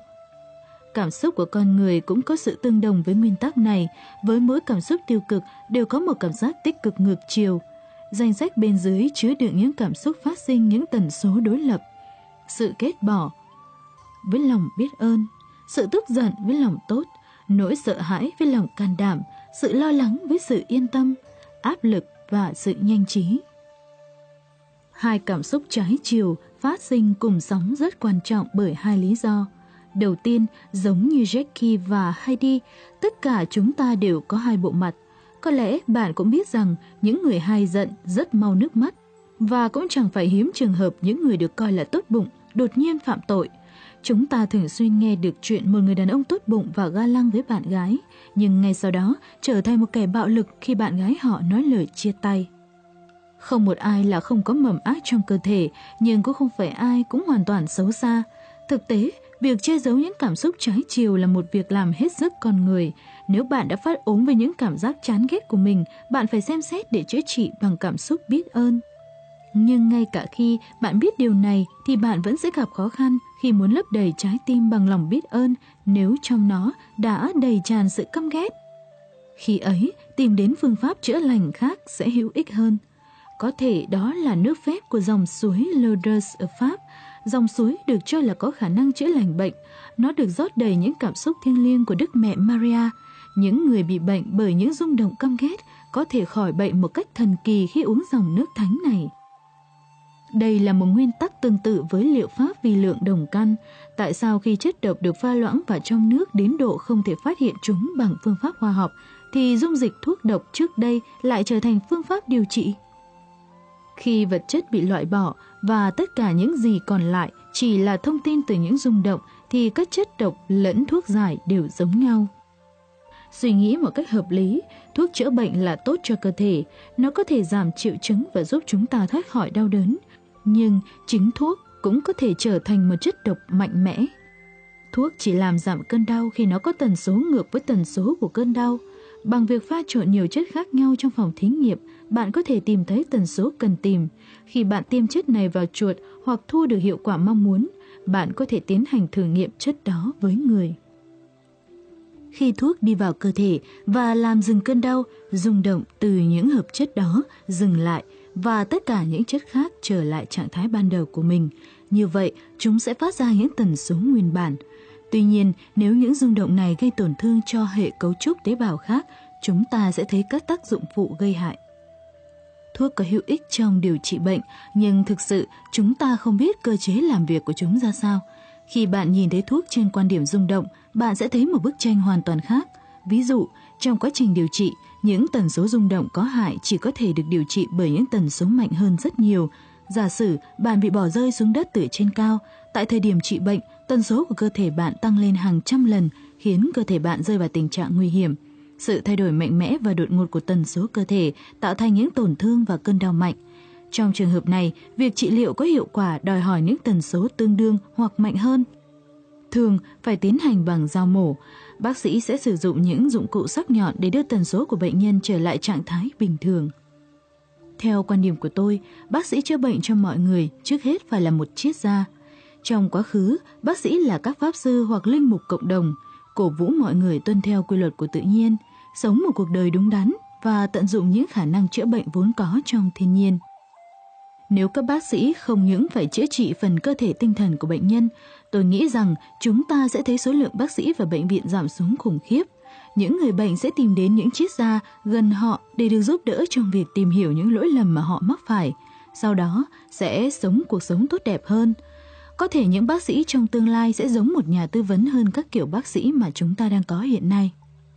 Tôi đã nói chuyện với rất nhiều người về vấn đề sức khỏe của họ, và tôi nhận thấy phần lớn bệnh tật đều là kết quả của những cảm xúc tiêu cực. Nếu bạn có thể tiêu diệt căn nguyên của những cảm giác này, bạn có khả năng bẩm sinh tự chữa lành khỏi bệnh tật. Vì thế, sống tích cực rất quan trọng và cần thiết. Suy nghĩ tích cực giúp tăng cường hệ thống miễn dịch và giúp bạn thuyền chuyển theo hướng phục hồi. Cộng đồng y học cũng đã bắt đầu nhận biết về vấn đề này. Ví dụ, có một bác sĩ điều trị bệnh nhân ung thư theo liệu pháp leo núi, cho mọi người một lý do để sống sẽ nâng cao tinh thần về hệ thống miễn dịch cho họ. Y học toàn diện ngày càng được mọi người quan tâm, không chỉ điều trị những triệu chứng của bệnh mà còn chăm sóc lối sống và tâm lý lành mạnh của bệnh nhân. Gần đây, các bác sĩ đã thành lập một tổ chức có tên gọi là Hiệp hội Y học Nhất thể Nhật Bản để quảng bá cho hình thức chữa bệnh này. Thời kỳ niềm tin dành cho vật chất đã qua đi, giờ đây chúng ta bắt đầu có ý thức đầy đủ về tầm quan trọng của linh hồn. Đây là một sự chuyển hướng đúng đắn và tôi nghĩ rằng nó sẽ trở thành cách tư duy chiếm ưu thế trong thế kỷ này. Cơ thể con người cơ bản là nước và ý thức chính là linh hồn. Phương pháp giúp nước lưu thông trong cơ thể tốt hơn tất cả những phương pháp y tế khác với cơ thể chúng ta. Tất cả những gì bạn cần làm chỉ là giữ linh hồn ở trạng thái tinh khiết – bạn có thể tưởng tượng mọi thứ sẽ tuyệt vời thế nào nếu những dòng nước tinh khiết tạo ra được những tinh thể đẹp tuyệt vời chảy khắp cơ thể. Điều này chỉ có thể xảy ra khi bạn cho phép nó xảy ra. Trong số tất cả các loại thuốc, không loại thuốc nào có tác dụng chữa trị tốt bằng tình yêu. Kể từ khi tôi tiếp nhận điều này, tôi đã tiếp tục nói với mọi người rằng sự miễn dịch chính là tình yêu – Điều gì có thể có hiệu quả hơn để khắc phục những năng lượng tiêu cực và trả lại cho cơ thể bạn sức sống? Tuy nhiên, gần đây tôi cảm thấy cần thay đổi thuật ngữ của mình. Bây giờ tôi biết rằng chỉ có tình yêu thì không thể hình thành nên hệ miễn dịch, nhưng tình yêu và lòng biết ơn thì có thể. Tôi đã bị điều này thuyết phục thông qua thử nghiệm sau. Tôi đun nước sôi trong lò vi sóng, sau đó cố gắng xem tác động của từ trường lên tinh thể. Tôi sử dụng hai loại nước, nước cất và nước máy để thể hiện tình yêu và lòng biết ơn. Những tinh thể hình thành nên từ nước cất bị biến dạng và không hoàn thiện, nhưng khi thể hiện những từ tình yêu và lòng biết ơn, nước này lại hình thành nên những tinh thể hoàn thiện. Nói cách khác, tình yêu và lòng biết ơn có khả năng giúp nước miễn dịch với những tác hại gây thương tổn của từ trường. Tôi đã nói rằng nước hiển thị những từ tình yêu và lòng biết ơn hình thành những tinh thể đẹp nhất. Tất nhiên, chỉ riêng từ tình yêu cũng có khả năng tạo thành những tinh thể tuyệt vời. Nhưng tình yêu và lòng biết ơn kết hợp sẽ thêm vào tinh thể một chiều sâu độc đáo và sự tinh tế, sáng lấp lánh giống như kim cương vậy. Tôi cũng phát hiện ra rằng những tinh thể của tình yêu và lòng biết ơn giống với những tinh thể lòng biết ơn hơn là những tinh thể tình yêu. Điều này cho thấy rung động của lòng biết ơn mạnh mẽ và có ảnh hưởng lớn hơn. Tình yêu là một năng lượng thiên về chủ động, hành động vì bản thân một cách vô điều kiện. Ngược lại, lòng biết ơn là một năng lượng thụ động hơn, là cảm giác được tạo ra khi được trao tặng thứ gì đó. Phải biết rằng bạn đã được trao tặng một món quà của sự sống và hãy vươn ra để vui vẻ đón nhận món quà ấy bằng cả hai tay. Mối quan hệ giữa tình yêu và lòng biết ơn có lẽ cũng tương tự như mối quan hệ giữa ánh sáng và bóng dâm. Nếu tình yêu là mặt trời thì lòng biết ơn là mặt trăng. Nếu tình yêu là đàn ông thì lòng biết ơn là phụ nữ. Vậy nên nếu điều gì giúp ta có thể tuyên bố rằng năng lượng thụ động của bóng dâm hay lòng biết ơn mạnh mẽ hơn tình yêu? Khi suy nghĩ về câu hỏi này, tôi đã tình cờ bắt gặp một khái niệm thú vị. Nó đã trở thành đầu mối quan trọng để trả lời câu hỏi liên quan đến cách chúng ta có thể và phải sống cuộc sống của mình. Quan hệ giữa tình yêu và lòng biết ơn là gì? Chúng ta có thể sử dụng nước như một mô hình để đưa ra đáp án cho câu hỏi này. Một phân tử nước bao gồm hai nguyên tử hydro và một nguyên tử oxy. Công thức hóa học là H2O. Nếu tình yêu và lòng biết ơn giống như oxy và hydro, chúng liên kết với nhau theo tỷ lệ 1-2, lòng biết ơn sẽ lớn gấp hai lần tình yêu. Tôi cho rằng, lượng biết ơn gấp đôi lượng tình yêu là tỷ lệ cân bằng mà chúng ta cần phấn đấu. Tại một buổi hội thảo, sau khi tôi đề cập điều này trong bài thuyết trình, hai người phụ nữ trẻ đã đến gặp tôi và nói Chúng tôi rất ấn tượng. Ông đã nói rằng mọi người có một miệng để nói và hai tai để nghe, có phải không? Đúng vậy, nó hoàn toàn đúng. Tôi kêu lên và tôi biết rằng tôi đã trở nên khôn ngoan thêm một chút. Khi quan sát thế giới tự nhiên, chúng ta có thể thấy rằng năng lượng thụ động có sức mạnh lớn hơn. Cá biển đẻ rất nhiều trứng, nhưng không phải tất cả chúng đều nở. Chỉ có một số lượng trứng rất nhỏ đến được giai đoạn nở thành cá con, trong khi những quả trứng còn lại trở thành thực phẩm cho những sinh vật biển khác. Có người nào sống cùng với tỷ lệ hai phần biết ơn và một phần tình yêu? Tôi ngờ rằng tất cả đều sống theo tỷ lệ ngược lại. Tất nhiên, không thể phủ nhận sự vĩ đại của tình yêu và hầu hết mọi người đều có hiểu biết về tổng thể sức mạnh của tình yêu. Tuy nhiên, chúng ta lớn lên trong một nền văn hóa mà ở đó tất cả chúng ta đều tập trung vào năng lượng của tình yêu, trong khi những phần còn lại ít được chú ý hơn. Tâm điểm chú ý của nhân loại đã chuyển từ lĩnh vực tinh thần sang thế giới vật chất và trong quá trình cố gắng tạo dựng thế giới vật chất đến kiệt sức ấy, chúng ta đã đốn hạ những cánh rừng và chiến đấu với quá trình sa mạc hóa để bảo đảm quyền thống trị tối cao của nền văn minh nhân loại. Tiến bộ của xã hội loài người có thực sự là kết quả của tình yêu dành cho gia đình và cho đất nước của chúng ta. Nhưng nếu chúng ta vẫn tiếp tục sống theo cách thức này, xung đột sẽ không chấm dứt Lịch sử của thế kỷ 20 là lịch sử của xung đột và chiến tranh. Có lẽ, cuối cùng chúng ta cũng bắt đầu nhận thấy con đường mình đang đi chỉ dẫn tới bế tắc. Chúng ta đã hy sinh quá nhiều để bảo vệ cuộc sống giàu có.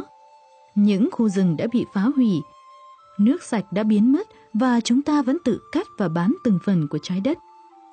Điều thế giới cần bây giờ là lòng biết ơn. Chúng ta phải bắt đầu bằng cách học về việc thế nào là đủ. Chúng ta cần phải cảm thấy biết ơn vì đã được sinh ra trên hành tinh có tài nguyên phong phú này. Biết ơn nước vì đã cho chúng ta cuộc sống. Bạn có thực sự cảm thấy tuyệt vời khi được hít thở căng tràn lồng ngực bầu không khí sạch sẽ.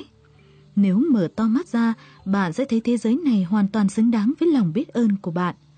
Khi trở thành hiện thân của lòng biết ơn, bạn sẽ nghĩ về cách làm thế nào để nước tinh khiết tràn đầy cơ thể của bạn. Khi điều này xảy ra, tự bạn sẽ trở nên xinh đẹp, lấp lánh như tinh thể của ánh sáng.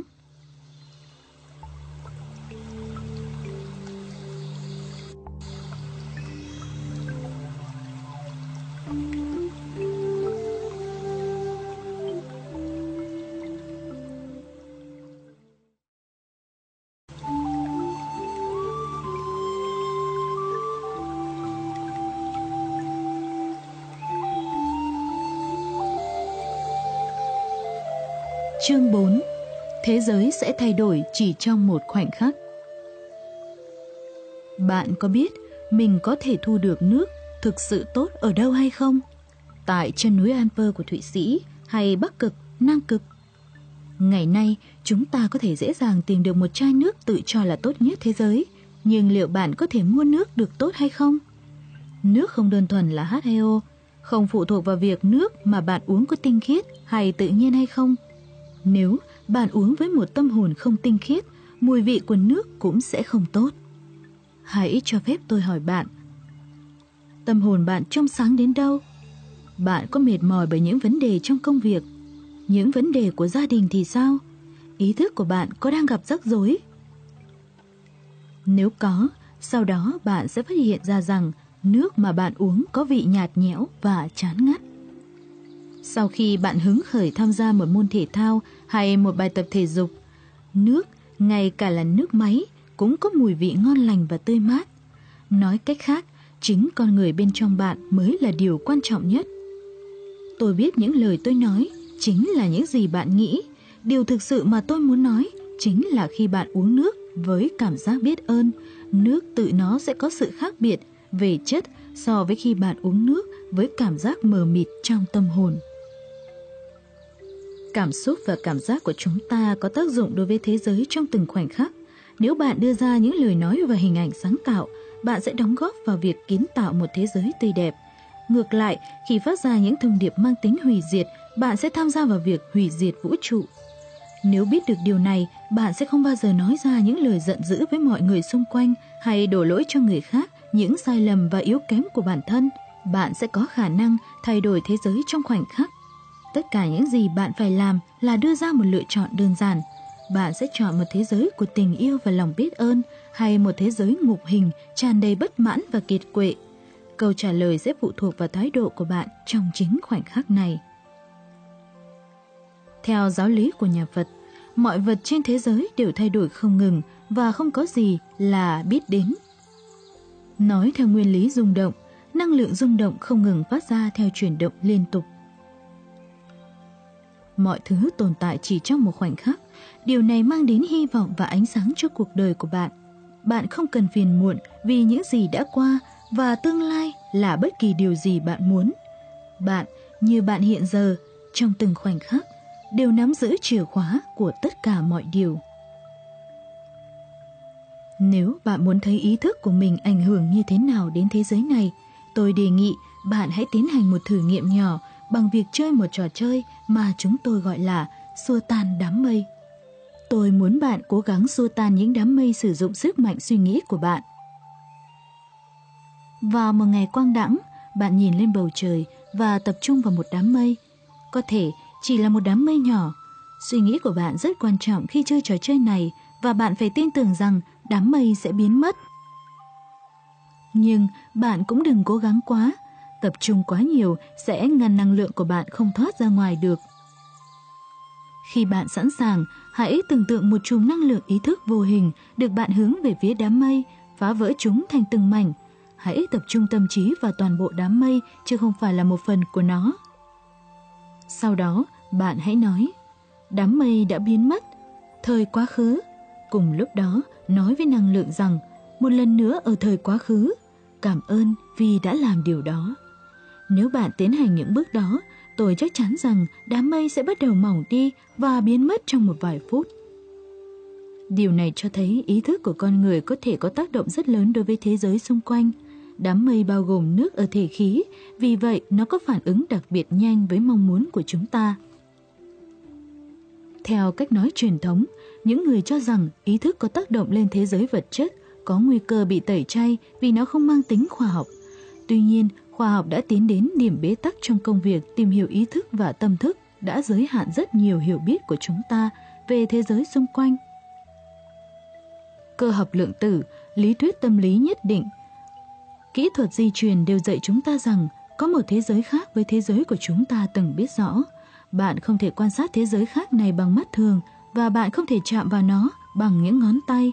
Đó là một thế giới mà trong đó khái niệm thời gian không tồn tại.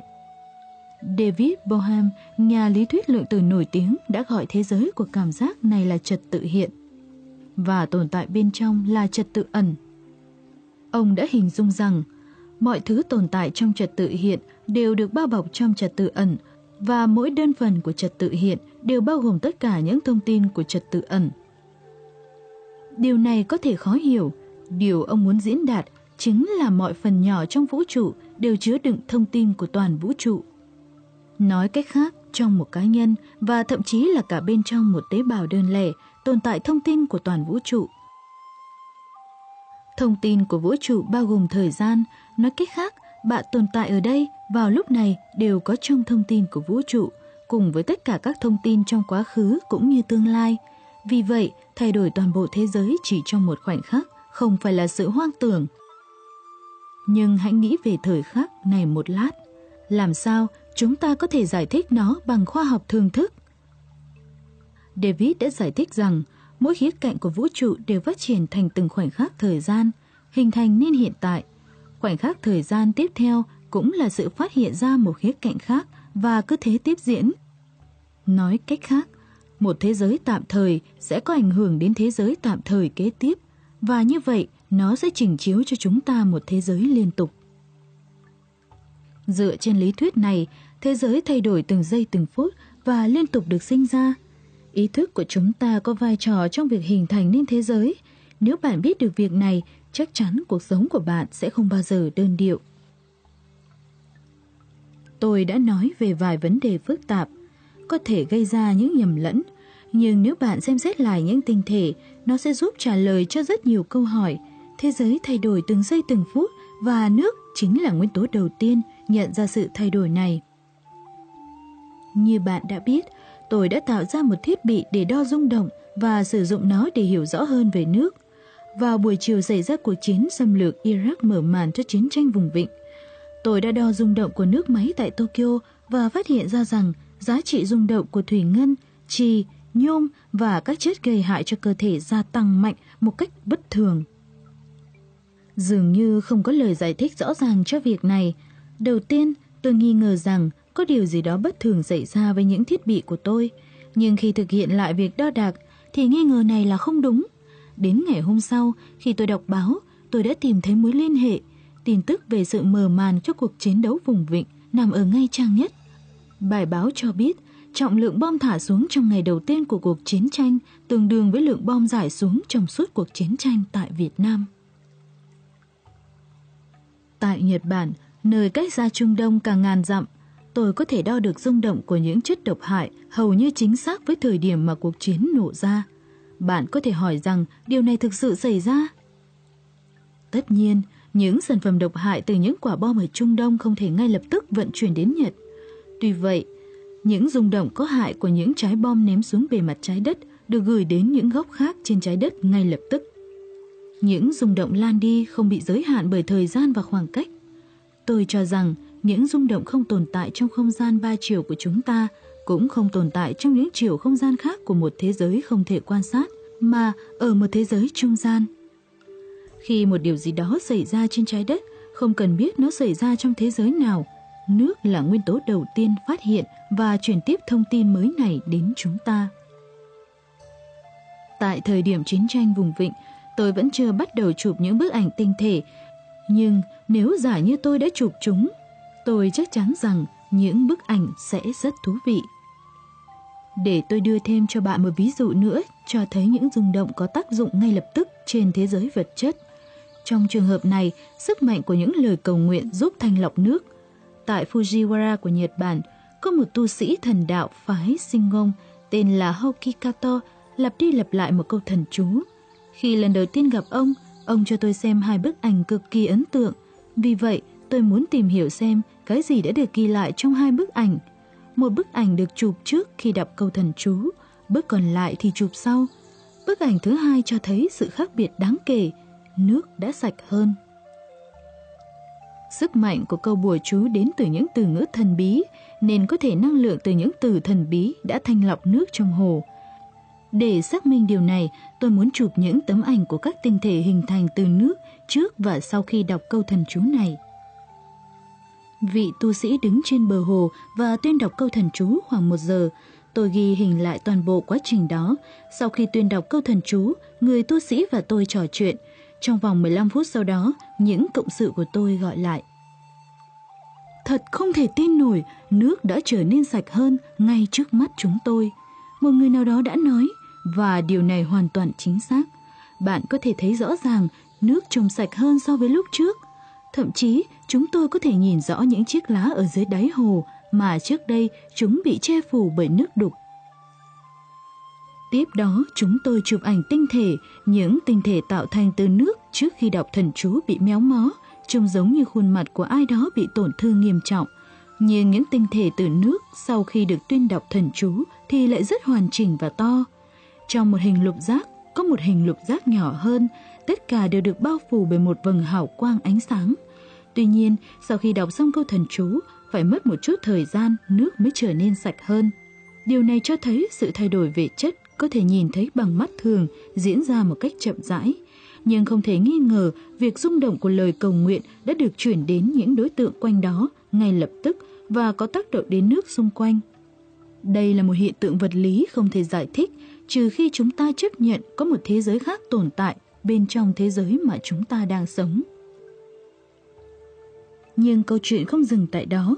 Một vài ngày sau thử nghiệm này, một sự cố đã được báo chí đưa tin, một thi thể phụ nữ đã được tìm thấy trong hồ và khi nghe tin đó, tôi bỗng hiểu vì sao những tinh thể từ trong nước hồ này trước khi cầu nguyện lại trông giống như một khuôn mặt đau đớn.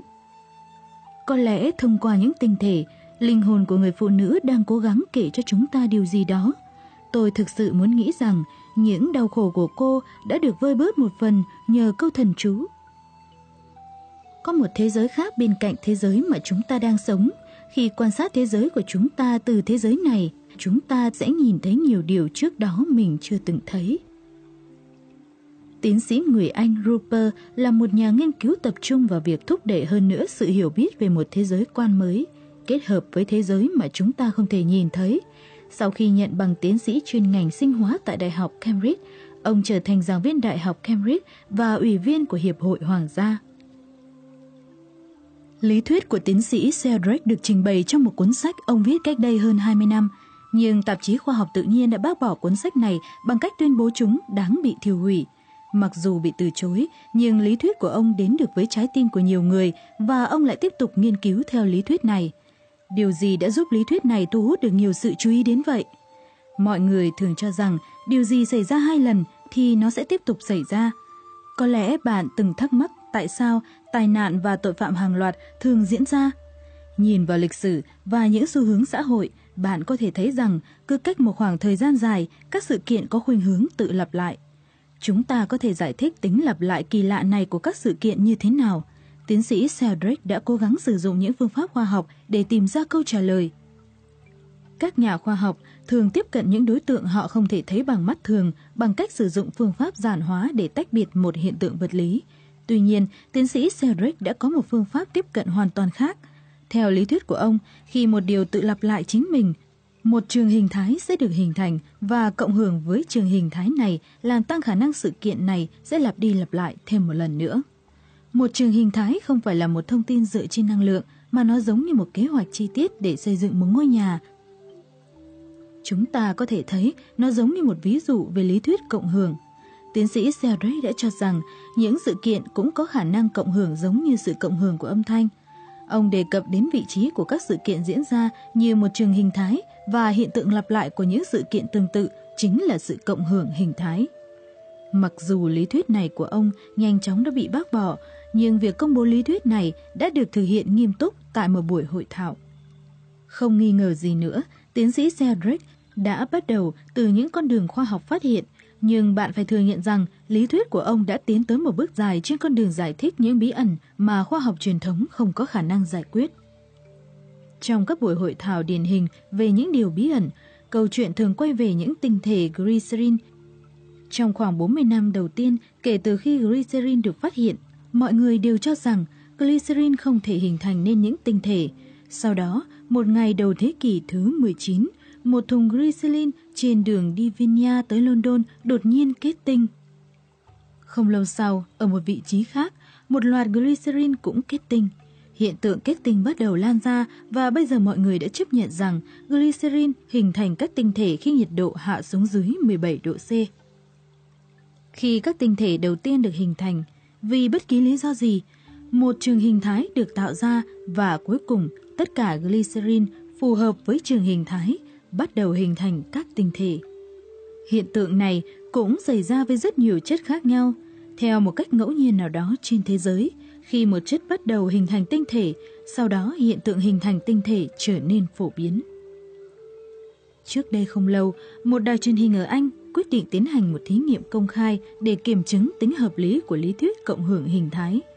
Trước tiên, họ chuẩn bị hai bức tranh. Cả hai trông giống như những mẫu ngẫu nhiên. Trong đó, một bức tranh có ẩn hình của một người phụ nữ đội mũ. Bức tranh còn lại là một người đàn ông có diêm mép. Những hình vẽ được thiết kế để không thể nhìn thấy chúng bằng mắt thường. Các thử nghiệm được tiến hành theo ba bước. Đầu tiên, trước khi chương trình phát sóng trực tiếp, một nhóm người tham gia được yêu cầu xác định những gì họ thấy trong các bức tranh. Bước 2, suốt chương trình, bí mật về hình ảnh người đàn ông có bộ diêm mép được tiết lộ. Bước 3, sau chương trình phát sóng, một nhóm tham gia khác, những người không được phép xem chương trình phát sóng, được yêu cầu xác định các bức tranh. Bạn nghĩ kết quả sẽ thế nào? Nhóm thứ hai đã tiến hành công việc tốt hơn nhóm đầu tiên trong việc xác định hình ảnh người đàn ông có diêm mép. Các nhân viên của cuộc thí nghiệm đã làm hết sức có thể để thống kê tất cả các yếu tố, nhưng kết quả vẫn cho thấy nhóm thứ hai có kết quả tốt hơn gấp 3 lần nhóm thứ nhất. Thí nghiệm này cho chúng ta thấy rằng khi một người nào đó nhận thức được vấn đề, những người khác cũng có xu hướng nhận thức được vấn đề đó. Đây chính là hiệu quả của trường hình thái dẫn đến những câu trả lời chính xác tăng lên một cách đáng chú ý. Theo tiến sĩ Cedric, DNA không phải là đặc điểm chung duy nhất của những người trong cùng một gia đình. Cộng hưởng hình thái cũng là một điểm chung. Lý thuyết của tiến sĩ đã giúp chúng ta hiểu được những hiện tượng được coi là trùng hợp ngẫu nhiên, được gọi là đồng bộ, hiện tượng ý thức đám đông và các mô hình nguyên mẫu. Điều quan trọng trong lý thuyết của Cedric là một khi cộng hưởng hình thái lan rộng, nó sẽ mở rộng ra toàn bộ không gian và thời gian. Nói cách khác, nếu một trong trường cộng hưởng hình thái được hình thành, nó sẽ có tác động tức thời lên tất cả các địa điểm khác nhau, dẫn đến sự thay đổi ngay lập tức trên phạm vi toàn thế giới. Lần đầu tiên tôi được nghe về lý thuyết của tiến sĩ Cedric, tôi đã rất hứng thú vì nghiên cứu của tôi về các tinh thể nước chính là nỗ lực thể hiện sự cộng hưởng của trường hình thái theo cách mà mắt thường có thể nhận thấy. Khi lần đầu tiên cố gắng chụp ảnh các tinh thể, tôi đã hoàn toàn thất bại trong vòng 2 tháng đầu tiên. Nhưng khi tôi có thể chụp được bức ảnh đầu tiên, những nhà nghiên cứu khác cũng đã bắt đầu thu được những thành công. Có lẽ đây cũng là kết quả của cộng hưởng hình thái. Tôi biết đến nghiên cứu của tiến sĩ Selrick lần đầu tiên là khi tôi đọc cuốn sách Tại sao điều đó lại xuất hiện của Echi Hojiro, nhưng tôi chưa thực sự quan tâm tới khi tôi nhìn thấy Selrick trong một bộ phim tài liệu phát sóng trên truyền hình có tên Sáu nhà khoa học được ưa thích. Bốn năm sau, tôi đã có may mắn có cơ hội gặp gỡ tiến sĩ Cedric trong một buổi diễn thuyết tại châu Âu. Một người bạn tham dự buổi hội thảo biết vợ của Cedric, vì vậy tôi được họ mời đến nhà ở London. Tôi đã rất vui khi biết rằng ông đã biết các nghiên cứu về tinh thể của tôi. Ông nói, ít nhất mỗi tuần tôi đều nhận được một bức thư từ một người nào đó kể với tôi về ông. Tôi đã hỏi tiến sĩ Cedric rất nhiều và ông cũng vô cùng quan tâm đến công việc của tôi. Ông chia sẻ với tôi những điều như sau. Tôi đã nghiên cứu về các sinh vật sống và hành vi của chúng, nhưng chưa nghiên cứu về nước, vì vậy tôi không thân thuộc với nước lắm. Tuy nhiên, có khả năng trong tương lai sẽ có những mối liên kết giữa những nghiên cứu của tôi và những nghiên cứu về tinh thể nước của ông. Lĩnh vực mà tôi quan tâm nhất chính là hiệu quả của sự quan sát có được trên đối tượng quan sát. Có nhiều người biết được khi ai đó đang nhìn họ từ phía sau. Tôi muốn tiến hành nghiên cứu để cố gắng thể hiện điều này theo phương pháp thống kê. Tôi đang phân vân rằng nếu chúng tôi không thể sử dụng nước trong thí nghiệm thì có một rủi ro là các tài liệu dùng trong nghiên cứu này sẽ mang tính chủ quan. Tôi đang cố gắng chụp ảnh tinh thể nước và xem nước thay đổi ra sao trong những điều kiện khác nhau. Chẳng hạn như nước bị bỏ mặc, khi nước được quan sát bởi những người đặc biệt thông minh, những người bình thường và những người vô cùng xấu. Điều này nghe khá giống với thí nghiệm. Cơm trong lọ bị bỏ mặc thiêu nát nhanh hơn so với cơm được tiếp xúc với hai từ cảm ơn và đồ ngốc. Khi tôi nói với ông về thí nghiệm này, ông đã quan tâm nhiều hơn và ông đã đề xuất rằng nếu tôi chỉ kiểm tra hiệu quả của ánh nhìn và nước sẽ dễ dàng có kết quả hơn là sử dụng cơm bao gồm quá trình phát triển phức tạp của vi khuẩn. Hiện tại, tiến sĩ Cedric đang quan tâm đến hiện tượng thần giao cách cảm. Ông đã tiến hành một thí nghiệm để tìm hiểu về phản ứng của những con chó khi chủ của chúng đang trên đường về nhà. Sử dụng thiết bị video để thực hiện quan sát, ông có thể kiểm chứng hiện tượng này trong hơn 200 trường hợp. Tôi muốn truyền lại cho bạn một thông điệp mà tôi nhận được từ tiến sĩ Cedric. Chúng ta có thể tồn tại được là bởi sự vận động của những năng lượng vô hình. Vì vậy, tôi hy vọng chúng ta luôn ý thức được điều này và chú ý đến những người xung quanh, những điều đang diễn ra quanh ta. Đây là điều cực kỳ quan trọng bởi hành động quan sát một cái gì đó ảnh hưởng trực tiếp đến đối tượng được quan sát. Dường như ai cũng ý thức được điều này nhưng lại không thực hiện. Trong gia đình, cha mẹ cần quan tâm tới con cái, đây chính là hiện tượng đó. Tập trung sự chú ý của bạn vào bất kỳ điều gì là một cách thể hiện tình yêu thương. Tiến sĩ Cedric là người tiên phong trong việc nghiên cứu về tác động của ý thức lên chủ thể, nên những lời khuyên của ông có ý nghĩa đặc biệt. Nếu chúng ta gộp những bài học mà nước dạy chúng ta với những lý thuyết được tiến sĩ Cedric đề xuất, chúng ta sẽ tiến rất xa trên con đường tìm hiểu những điều kỳ bí của thế giới. Mỗi người trong chúng ta đều có khả năng kỳ diệu để thay đổi thế giới. Tất cả chúng ta đều được ban tặng quyền năng sáng tạo của Chúa Trời. Nếu sử dụng tối đa năng lượng của mình, chúng ta có khả năng thay đổi thế giới chỉ trong một khoảnh khắc. Với những người hay đau khổ và lo lắng, những quan điểm này sẽ khiến bạn thoải mái hơn. Bạn, vâng, chính là bạn, có khả năng thay đổi thế giới này. Mọi vật trên thế giới đều được liên kết với nhau. Bất kể điều gì bạn đang làm cũng có thể được ai đó hoàn thành tại cùng thời điểm. Vậy, chúng ta nên quan tâm đến việc tạo ra loại trường hình thái nào? Chúng ta sẽ tạo ra những trường thái đau đớn và xấu xa hay chúng ta sẽ tạo ra một thế giới tràn đầy tình yêu và lòng biết ơn? Bất kỳ lúc nào bạn đang ngồi trước nước để gửi đi một thông điệp về tình yêu và lòng biết ơn, ở một nơi nào đó trên thế giới, một người nào đó sẽ được lấp đầy bằng lòng biết ơn và thương yêu. Bạn không cần phải đi tới bất kỳ đâu. Nước ở ngay trước mặt bạn được liên kết với nước ở khắp nơi trên toàn thế giới. Nước mà bạn quan sát sẽ cộng hưởng với nước ở khắp nơi và thông điệp của bạn về tình yêu thương sẽ dẫn tới tâm hồn của tất cả mọi người trên thế giới. Chúng ta có thể bao phủ trái đất bằng tình yêu và lòng biết ơn. Đây sẽ là trường hình thái rực rỡ, làm thay đổi toàn thế giới. Điều này không phụ thuộc vào thời gian và không gian. Bây giờ, ngay tại đây, những điều tuyệt vời và kỳ diệu đã có thể xảy ra.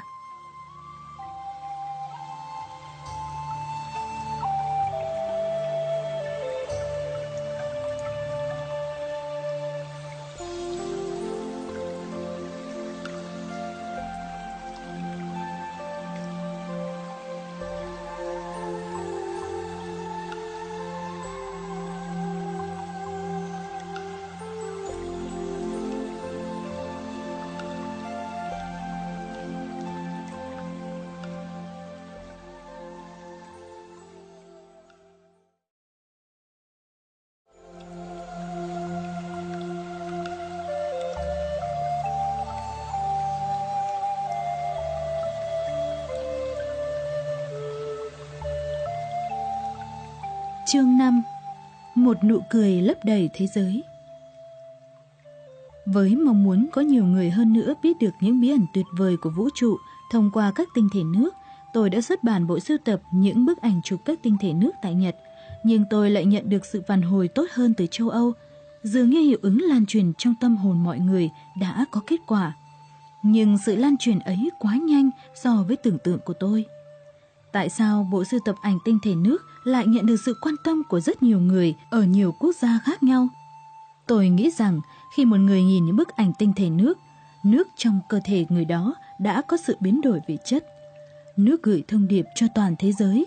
Thế giới đã được kết nối với nhau bởi tình yêu và lòng biết ơn. Tình yêu và lòng biết ơn là những nguyên tắc cơ bản của tự nhiên.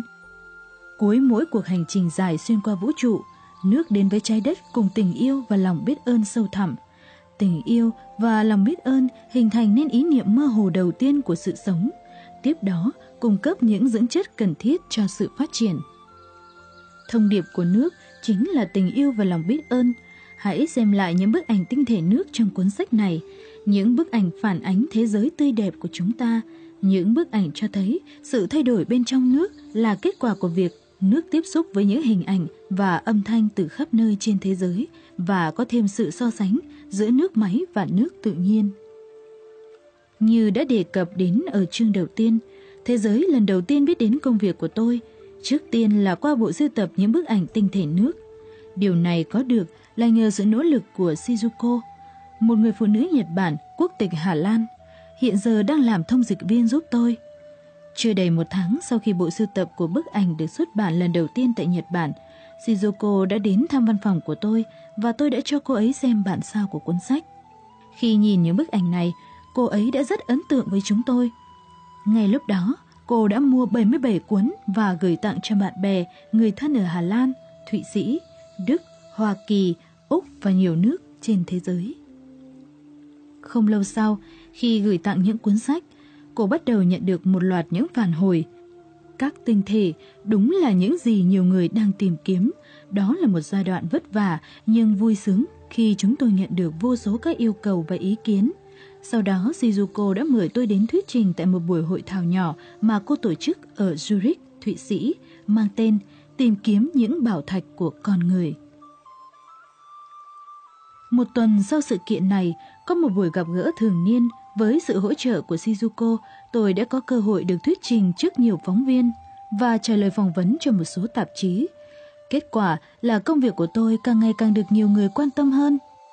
Một trong những người đứng sau sự kiện lớn này là Menula, một người cũng bị mê hoặc bởi những bức ảnh tinh thể sau khi xem bộ sưu tập ảnh của tôi.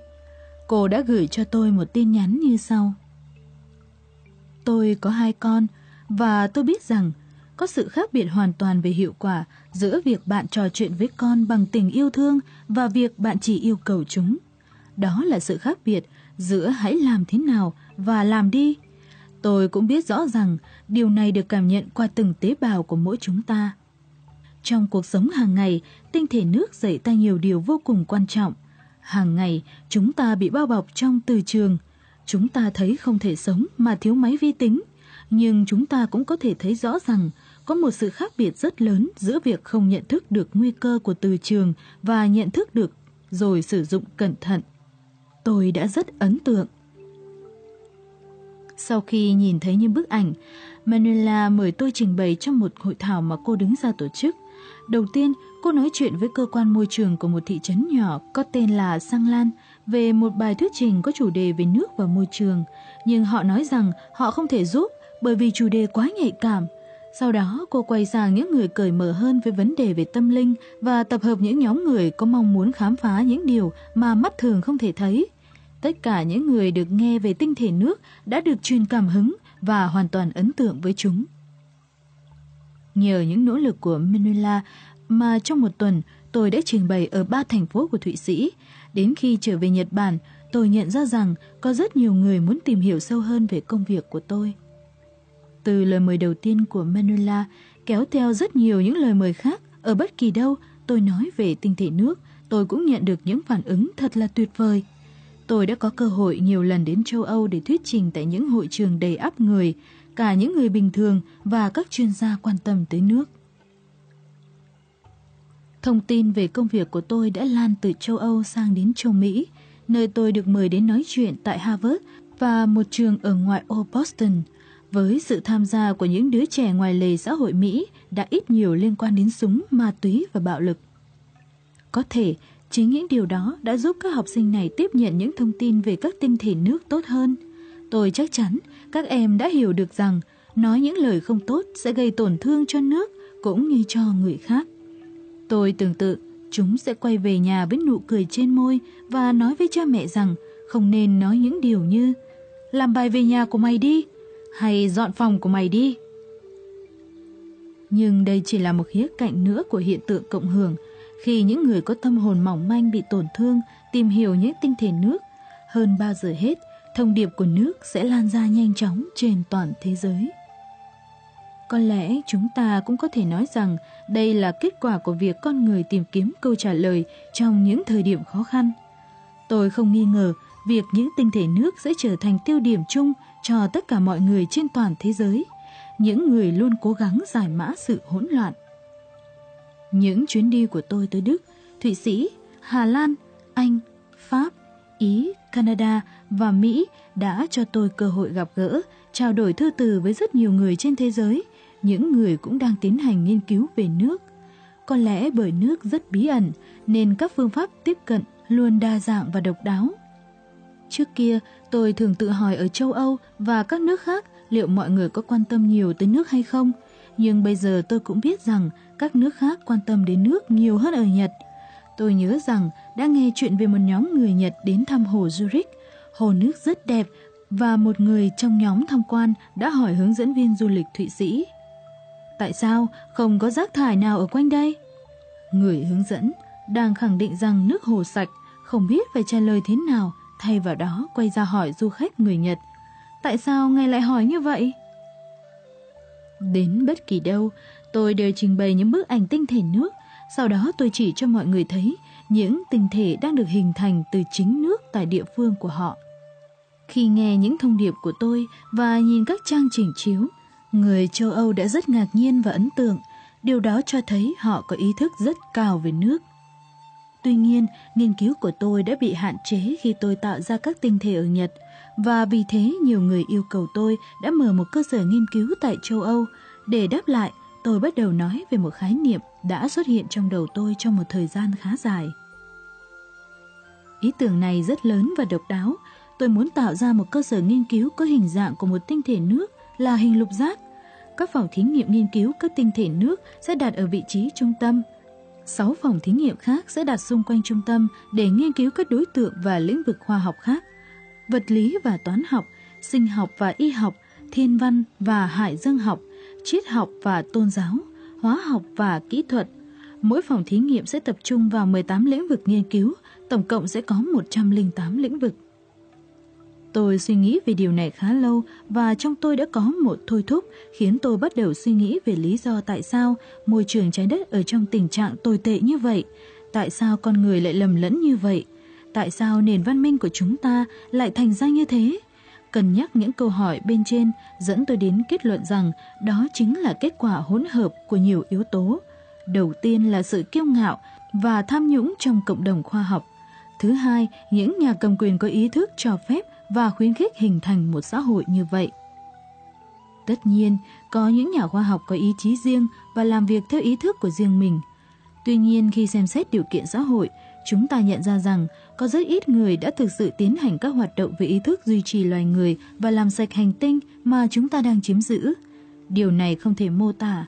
Ví dụ như, những nhà khoa học chịu sự chi phối và được những người có chức trách ở Nhật yêu cầu rằng phải khử trùng nước bằng clo, khiến nước bị ô nhiễm khắp nơi. Tất nhiên, các nhà khoa học không phải là những người duy nhất phải chịu trách nhiệm về vấn đề này. Nền tảng của xã hội đã trở nên quá yếu, không cho phép một số ít nhà khoa học có thể thay đổi phương hướng tồi tệ mà chúng ta đã tiến đến. Chúng ta có thể thay đổi hướng đi bằng cách nào và làm sao để cải thiện tình trạng đáng thất vọng tồn tại trong cộng đồng khoa học? Tôi nghĩ rằng chúng ta phải bắt đầu bằng việc thay đổi những hệ thống và môi trường liên quan tới cộng đồng khoa học. Trong phòng thí nghiệm mà tôi hình dung trong tâm trí, cộng đồng dân địa phương sẽ cùng hỗ trợ các nhà khoa học. Những người sẽ tập trung vào lĩnh vực nghiên cứu của họ và cùng tương tác với các nhà khoa học của những lĩnh vực khác nhau. mang đến cho họ một góc nhìn rộng hơn, từ đó cấu thành hướng nghiên cứu của họ. Cộng đồng cũng sẽ giúp đảm bảo nguồn tài chính cần thiết và các vấn đề mà những nhà nghiên cứu đơn lẻ không có khả năng có được. Tôi hy vọng kết quả sẽ là những khám phá tiến bộ, đóng góp hữu ích cho tương lai của trái đất và nhân loại. Tôi tưởng tượng ra cảnh các nhà khoa học sẽ tập trung tại quán cà phê trung tâm để thảo luận vào một buổi sáng và các bữa trưa đến buổi tối họ sẽ công bố kết quả các nghiên cứu của mình. Tất nhiên, có rất nhiều trở ngại lớn để có thể biến giấc mơ này thành hiện thực. Nhưng hiện giờ tôi cảm thấy mình đã được thực hiện được bước đi đầu tiên. Không phụ thuộc vào ý định của bạn thế nào, việc nói ra những ý định đó là một bước quan trọng.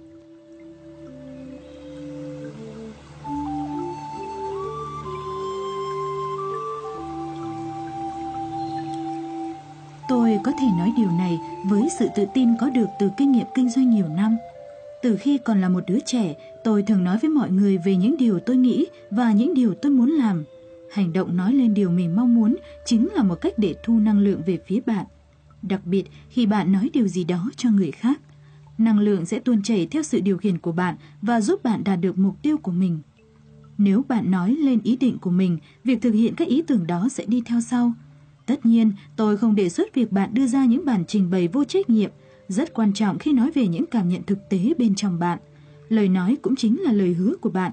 Vì vậy, khi nói điều gì đó, bạn phải xác định rõ quyết tâm của bản thân. Nói lên ý định của bạn sẽ giúp bạn có được sự hỗ trợ từ người khác. Những ngôn từ có tần số rung động riêng và chúng ta sẽ thực sự thấy ngôn từ có năng lượng hình ảnh đến vũ trụ như thế nào. Những từ ngữ bạn nói có một sức mạnh riêng và ảnh hưởng đến toàn bộ thế giới. Thậm chí chúng ta có thể nói rằng những ngôn từ chỉ bảo chúng ta về bản chất là những lời của đấng tạo hóa. Tôi biết, một người đàn ông đã chứng minh được sức mạnh và ích lợi của ngôn ngữ bằng cách sử dụng cơ thể của chính mình. Đó chính là Nobu Shioya, người thầy đáng kính của tôi. Ông đã thọ 101 tuổi, lưng vẫn thẳng và ông luôn xuất hiện rất khỏe mạnh trước mặt mọi người.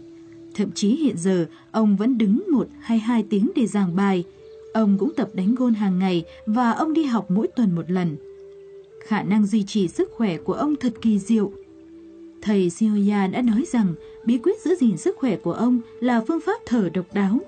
Phương pháp này liên quan đến việc hít sâu cho đến khi không khí tràn đầy trong phổi, cung cấp oxy cho toàn bộ cơ thể. Trong khi đó, suy nghĩ về năng lượng của vũ trụ tập trung quanh ông và tiếp thêm năng lượng sống cho ông. Phương pháp này cũng chỉ cho chúng ta thấy rằng sức mạnh của sự quyết tâm. Thầy Sinoya đã khuyến cáo rằng vào cuối bài tập hít thở, bạn hãy nói những câu khẳng định sau. Sức mạnh vô hạn của vũ trụ sẽ được tập trung và mang lại hòa bình thật sự cho trái đất. Tuyên bố này giống như một lời cầu nguyện, nhưng điều quan trọng chính là quyết tâm mạnh mẽ của ông thể hiện bởi từ sẽ. Theo thầy Sioya, có những hạt ma tính không thể quan sát được bằng các phương tiện khoa học hiện tại bởi chúng tồn tại trên ranh giới giữa chiều thứ ba và thứ tư của không gian. Những lời nói quyết tâm có quyền lực mạnh mẽ để tập hợp những hạt ma tính này khiến chúng thực hiện nhiều việc trong thế giới không gian ba chiều. Tháng 9 năm 1999, tôi đã có cơ hội cảm nhận trực tiếp sức mạnh của ngôn từ như đã được chứng kiến ở thầy Sioya. Hôm đó, khoảng 350 người tập trung tại bờ hồ Biwa, hồ rộng nhất Nhật Bản. Tôi cùng nhóm người đó cùng nỗ lực làm sạch nước hồ Biwa. Nhật Bản có một câu tục ngữ rằng, khi nước trong hồ Biwa trong sạch, nước ở toàn Nhật Bản sẽ trong sạch. Một mục đích nữa của buổi tập hợp này là để cầu nguyện cho hòa bình trên toàn thế giới khi chúng ta bước vào thiên nhiên kỷ mới.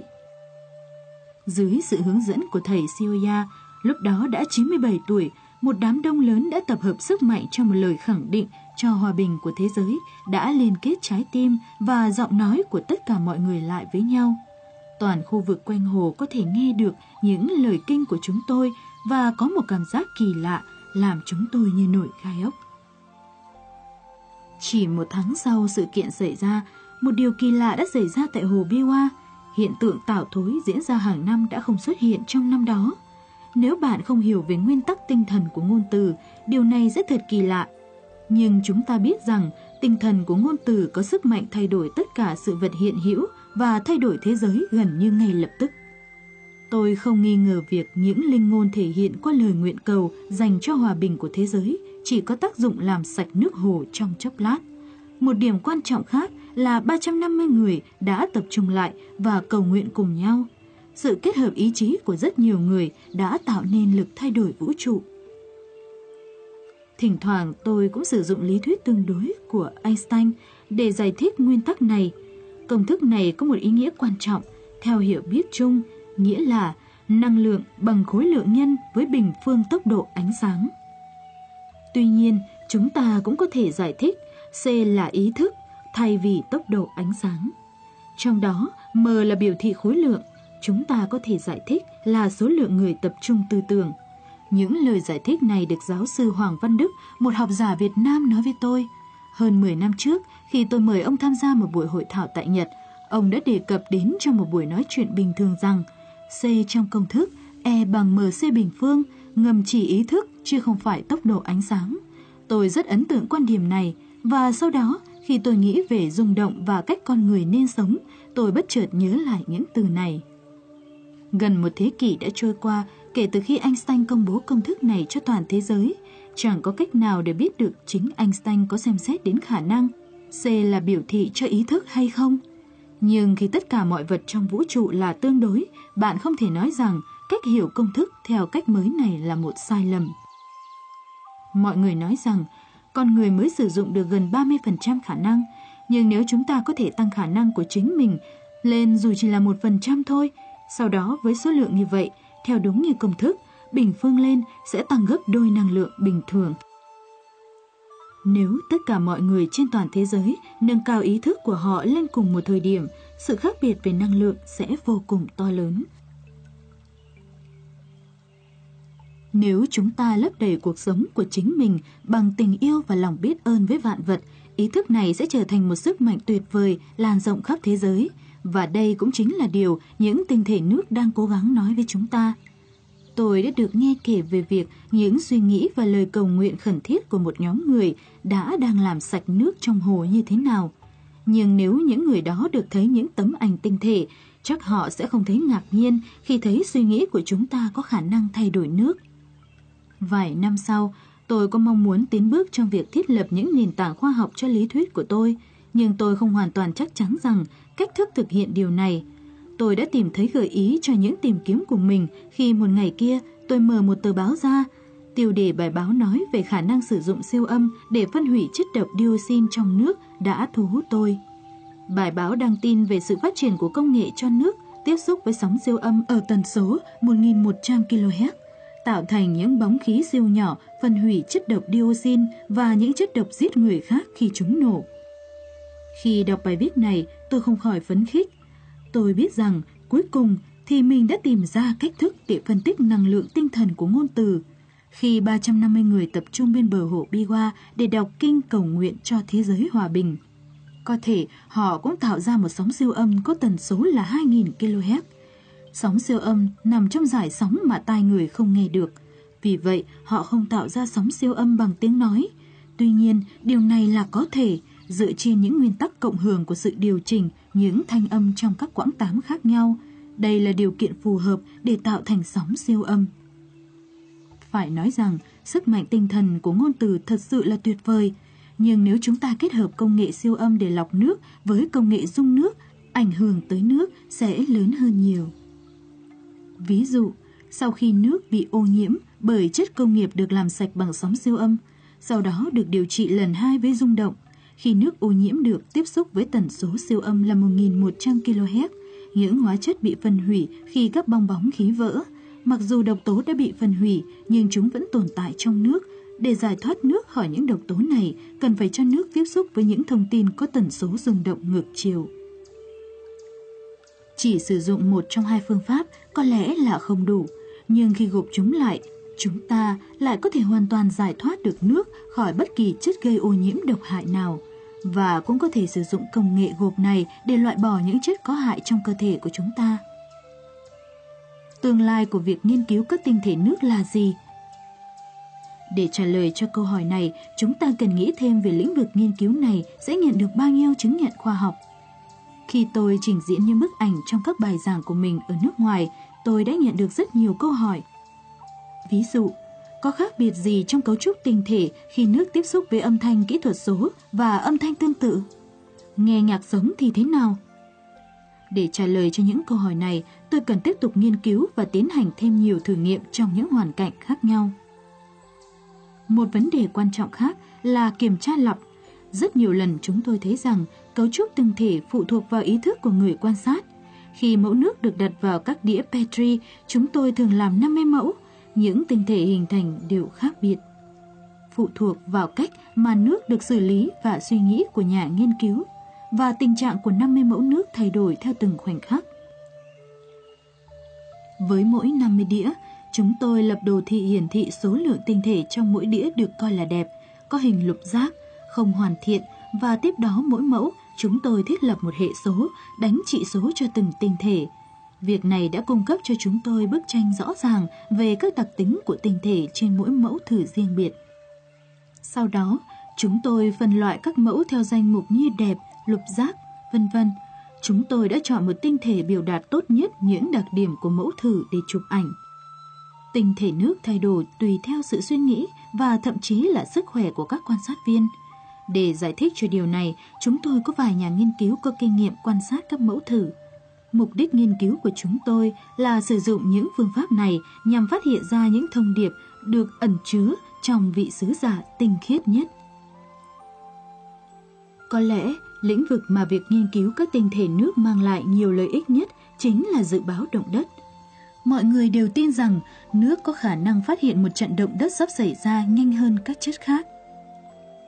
Tôi hình dung đến một thời điểm nào đó, những mẫu nước sẽ được lấy từ nguồn nước ngầm và bằng việc quan sát sự thay đổi trong các cấu trúc tinh thể, chúng ta sẽ phát hiện thấy những thay đổi trong lớp vỏ trái đất. Khi một trận động đất xảy ra, chúng ta có thể so sánh những bức ảnh tinh thể được hình thành từ nước được lấy từ trước và sau trận động đất. Với việc tích lũy dữ liệu các tinh thể liên quan đến các trận động đất, chúng ta có khả năng tìm được điểm tương đồng, từ đó sử dụng thông tin này để dự đoán các trận động đất trong tương lai.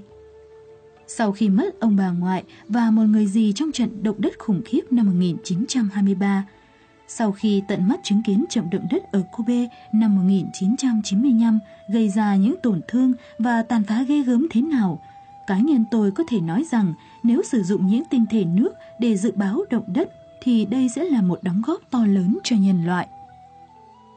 Có lẽ một ngày nào đó, phương thức này sẽ được áp dụng để dự đoán các dạng thức thảm họa khác nhau như bão lũ, lũ lụt, dịch bệnh và thậm chí là kế hoạch tấn công bí mật của một quốc gia thù địch. Chúng tôi đang tìm kiếm những vật liệu siêu dẫn nhiệt có hiệu quả gấp 20 lần vật liệu dẫn nhiệt thông thường, có thể làm nước đóng băng ở nhiệt độ phòng. Nếu thế, chúng tôi sẽ không cần phải chụp ảnh trong những căn phòng đặc biệt có nhiệt độ là âm 5 độ C nữa. Các nhà nghiên cứu đang phát triển thiết bị dựa trên công nghệ này, cho phép mọi người chụp ảnh những tinh thể hầu như ở bất kỳ đâu. Công nghệ tinh thể nước có lẽ sẽ được chia sẻ cho toàn bộ nhân loại trong tương lai. Tuy nhiên, điều này cũng có thể là một con dao hai lưỡi.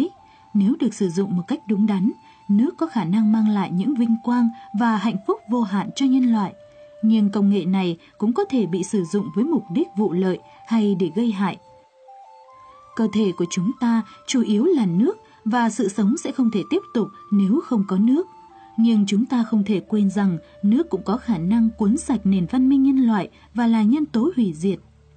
Tất cả những điều này đều phụ thuộc vào những gì diễn ra trong tâm hồn của con người.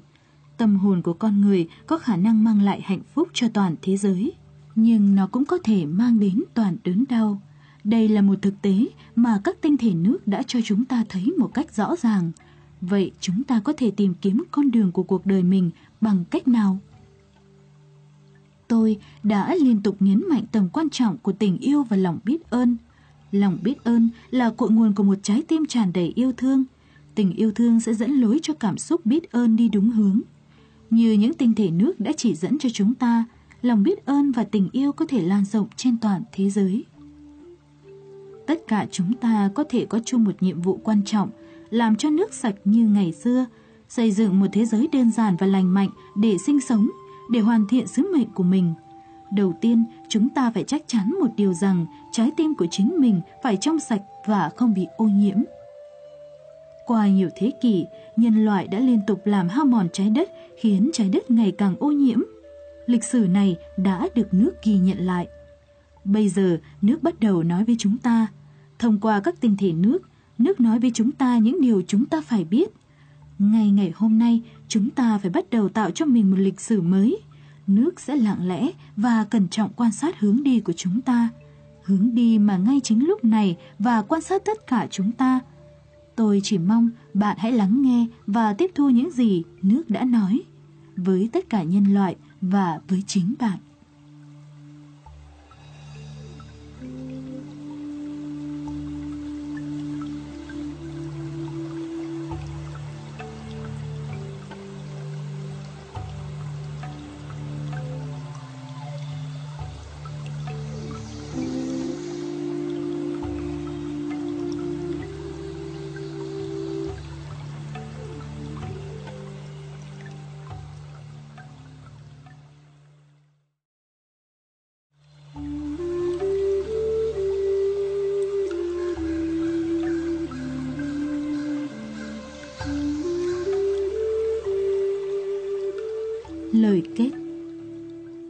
Hy vọng rằng chúng ta có thể tiếp tục khám phá sự kỳ diệu của nước và vũ trụ.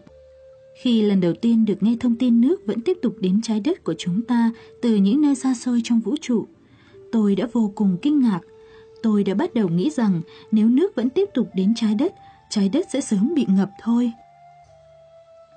Từ thời cổ đại, loài người đã liên tục trở thành chủ thể bị tàn phá và hủy diệt bởi nước – hầu hết các nền văn hóa trên thế giới đều có những câu chuyện về những trận đại hồng thủy, thậm chí có cả những bằng chứng khoa học về việc trái đất đã từng bị bao phủ hoàn toàn bởi nước.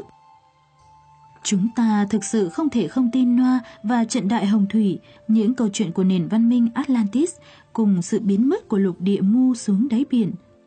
Lịch sử luôn lặp lại chính nó, vì thế ngay cả bây giờ vẫn tồn tại nguy cơ nước sẽ đến từ không gian và một lần nữa bao phủ toàn bộ hành tinh của chúng ta. Sự kiện này có lẽ vẫn còn ở tương lai, một ngàn hay mười ngàn năm nữa, nhưng cũng không phải là quá sớm khi đưa ra những hành động để ngăn ngừa thảm họa này. Hiện nay, chúng ta vẫn thường xuyên nghe được tin tức về lụt lội ở khắp nơi trên thế giới, nhưng cũng có lúc tôi đã suy nghĩ hoàn toàn khác tất thảy mọi thứ tồn tại trong vũ trụ là song hành. Thế giới vi mô là một phiên bản chân thực của thế giới vĩ mô.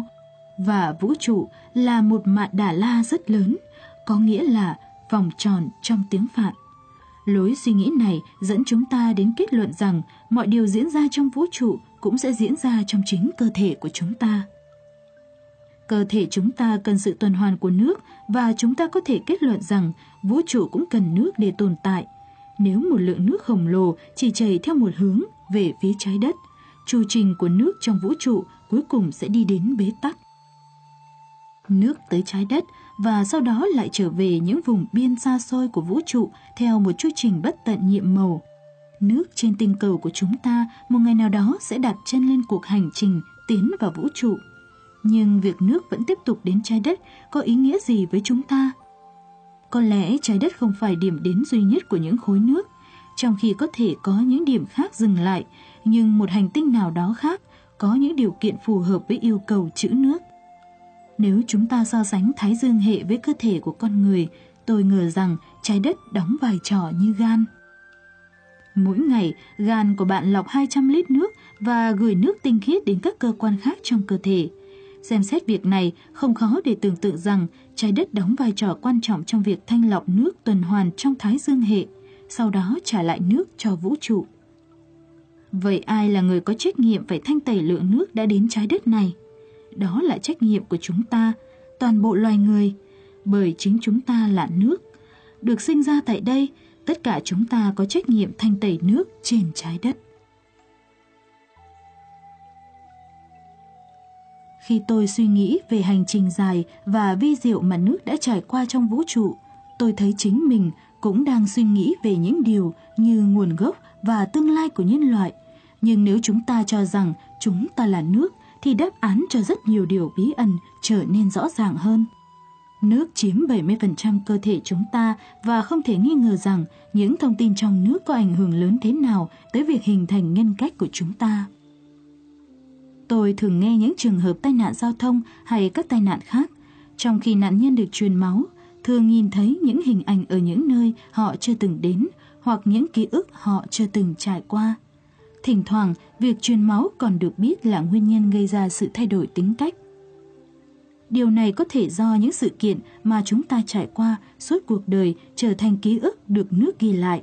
Nó được lưu giữ trong cơ thể của chúng ta và có lẽ nó được chúng ta gọi là linh hồn. Hiện giờ vẫn còn rất nhiều câu hỏi chưa có đáp án về linh hồn, tái sinh và sự tồn tại của chư thiên. Nhưng tôi nghĩ rằng một ngày nào đó những câu hỏi này sẽ được trả lời bằng phương pháp khoa học, sử dụng nước. Linh hồn của chúng ta đến từ đâu? Chúng ta đã thấy có khả năng rằng nó có thể đến từ ngoài vũ trụ xa xôi, được nước mang đến trái đất. Vậy câu hỏi tiếp theo của chúng ta là chúng ta tích lũy gì cho linh hồn? Vì chính chúng ta là nước, một ngày nào đó, tất cả những ký ức về trải nghiệm của chúng ta trên hành tinh này sẽ được phóng vào không gian, và trách nhiệm của chúng ta là phải trở thành nước thanh khiết nhất trên trái đất này trước khi điều đó xảy ra. Để làm được điều này, đầu tiên và trước nhất là chúng ta phải sống một cuộc đời trọn vẹn. Ý thức của chúng ta sẽ thanh tẩy nước và thông qua nó, chúng ta sẽ gửi những thông điệp của vẻ đẹp và sức mạnh đến tất cả sự sống. Sẽ thật tuyệt vời nếu chúng ta bao phủ thế giới trong những tinh thể nước đẹp nhất, đúng không? Làm sao chúng ta có thể thực hiện được điều này? Câu trả lời là tình yêu và lòng biết ơn. Tôi muốn hỏi các bạn để có một cách nhìn khác về vẻ đẹp của những tinh thể nước. Nếu tất cả mọi người trên thế giới có được tình yêu và lòng biết ơn, trái đất một lần nữa sẽ lấy lại được vẻ đẹp ban sơ của mình. Chúng ta sống một cuộc đời ngắn ngủi trên hành tinh này, sau đó chúng ta bước vào một cuộc hành trình dài trong vũ trụ. Tôi không chắc là tiến trình này sẽ diễn ra theo cách nào, nhưng chúng ta cứ để điều này cho các quy luật của vũ trụ quyết định. Tất nhiên, khi thực hiện hành trình này, chúng ta sẽ không có hình thể vật chất hiện tại, mà thay vào đó là hình dạng của nước hay sương mù. Khi tâm hồn tôi thực sự sẵn sàng cho cuộc hành trình tiến vào vũ trụ, tôi hoàn toàn có ý định mô tả nó cho tất cả mọi người và nói, chúng ta đã nhìn thấy vũ trụ, lên đường tới sao hỏa nào.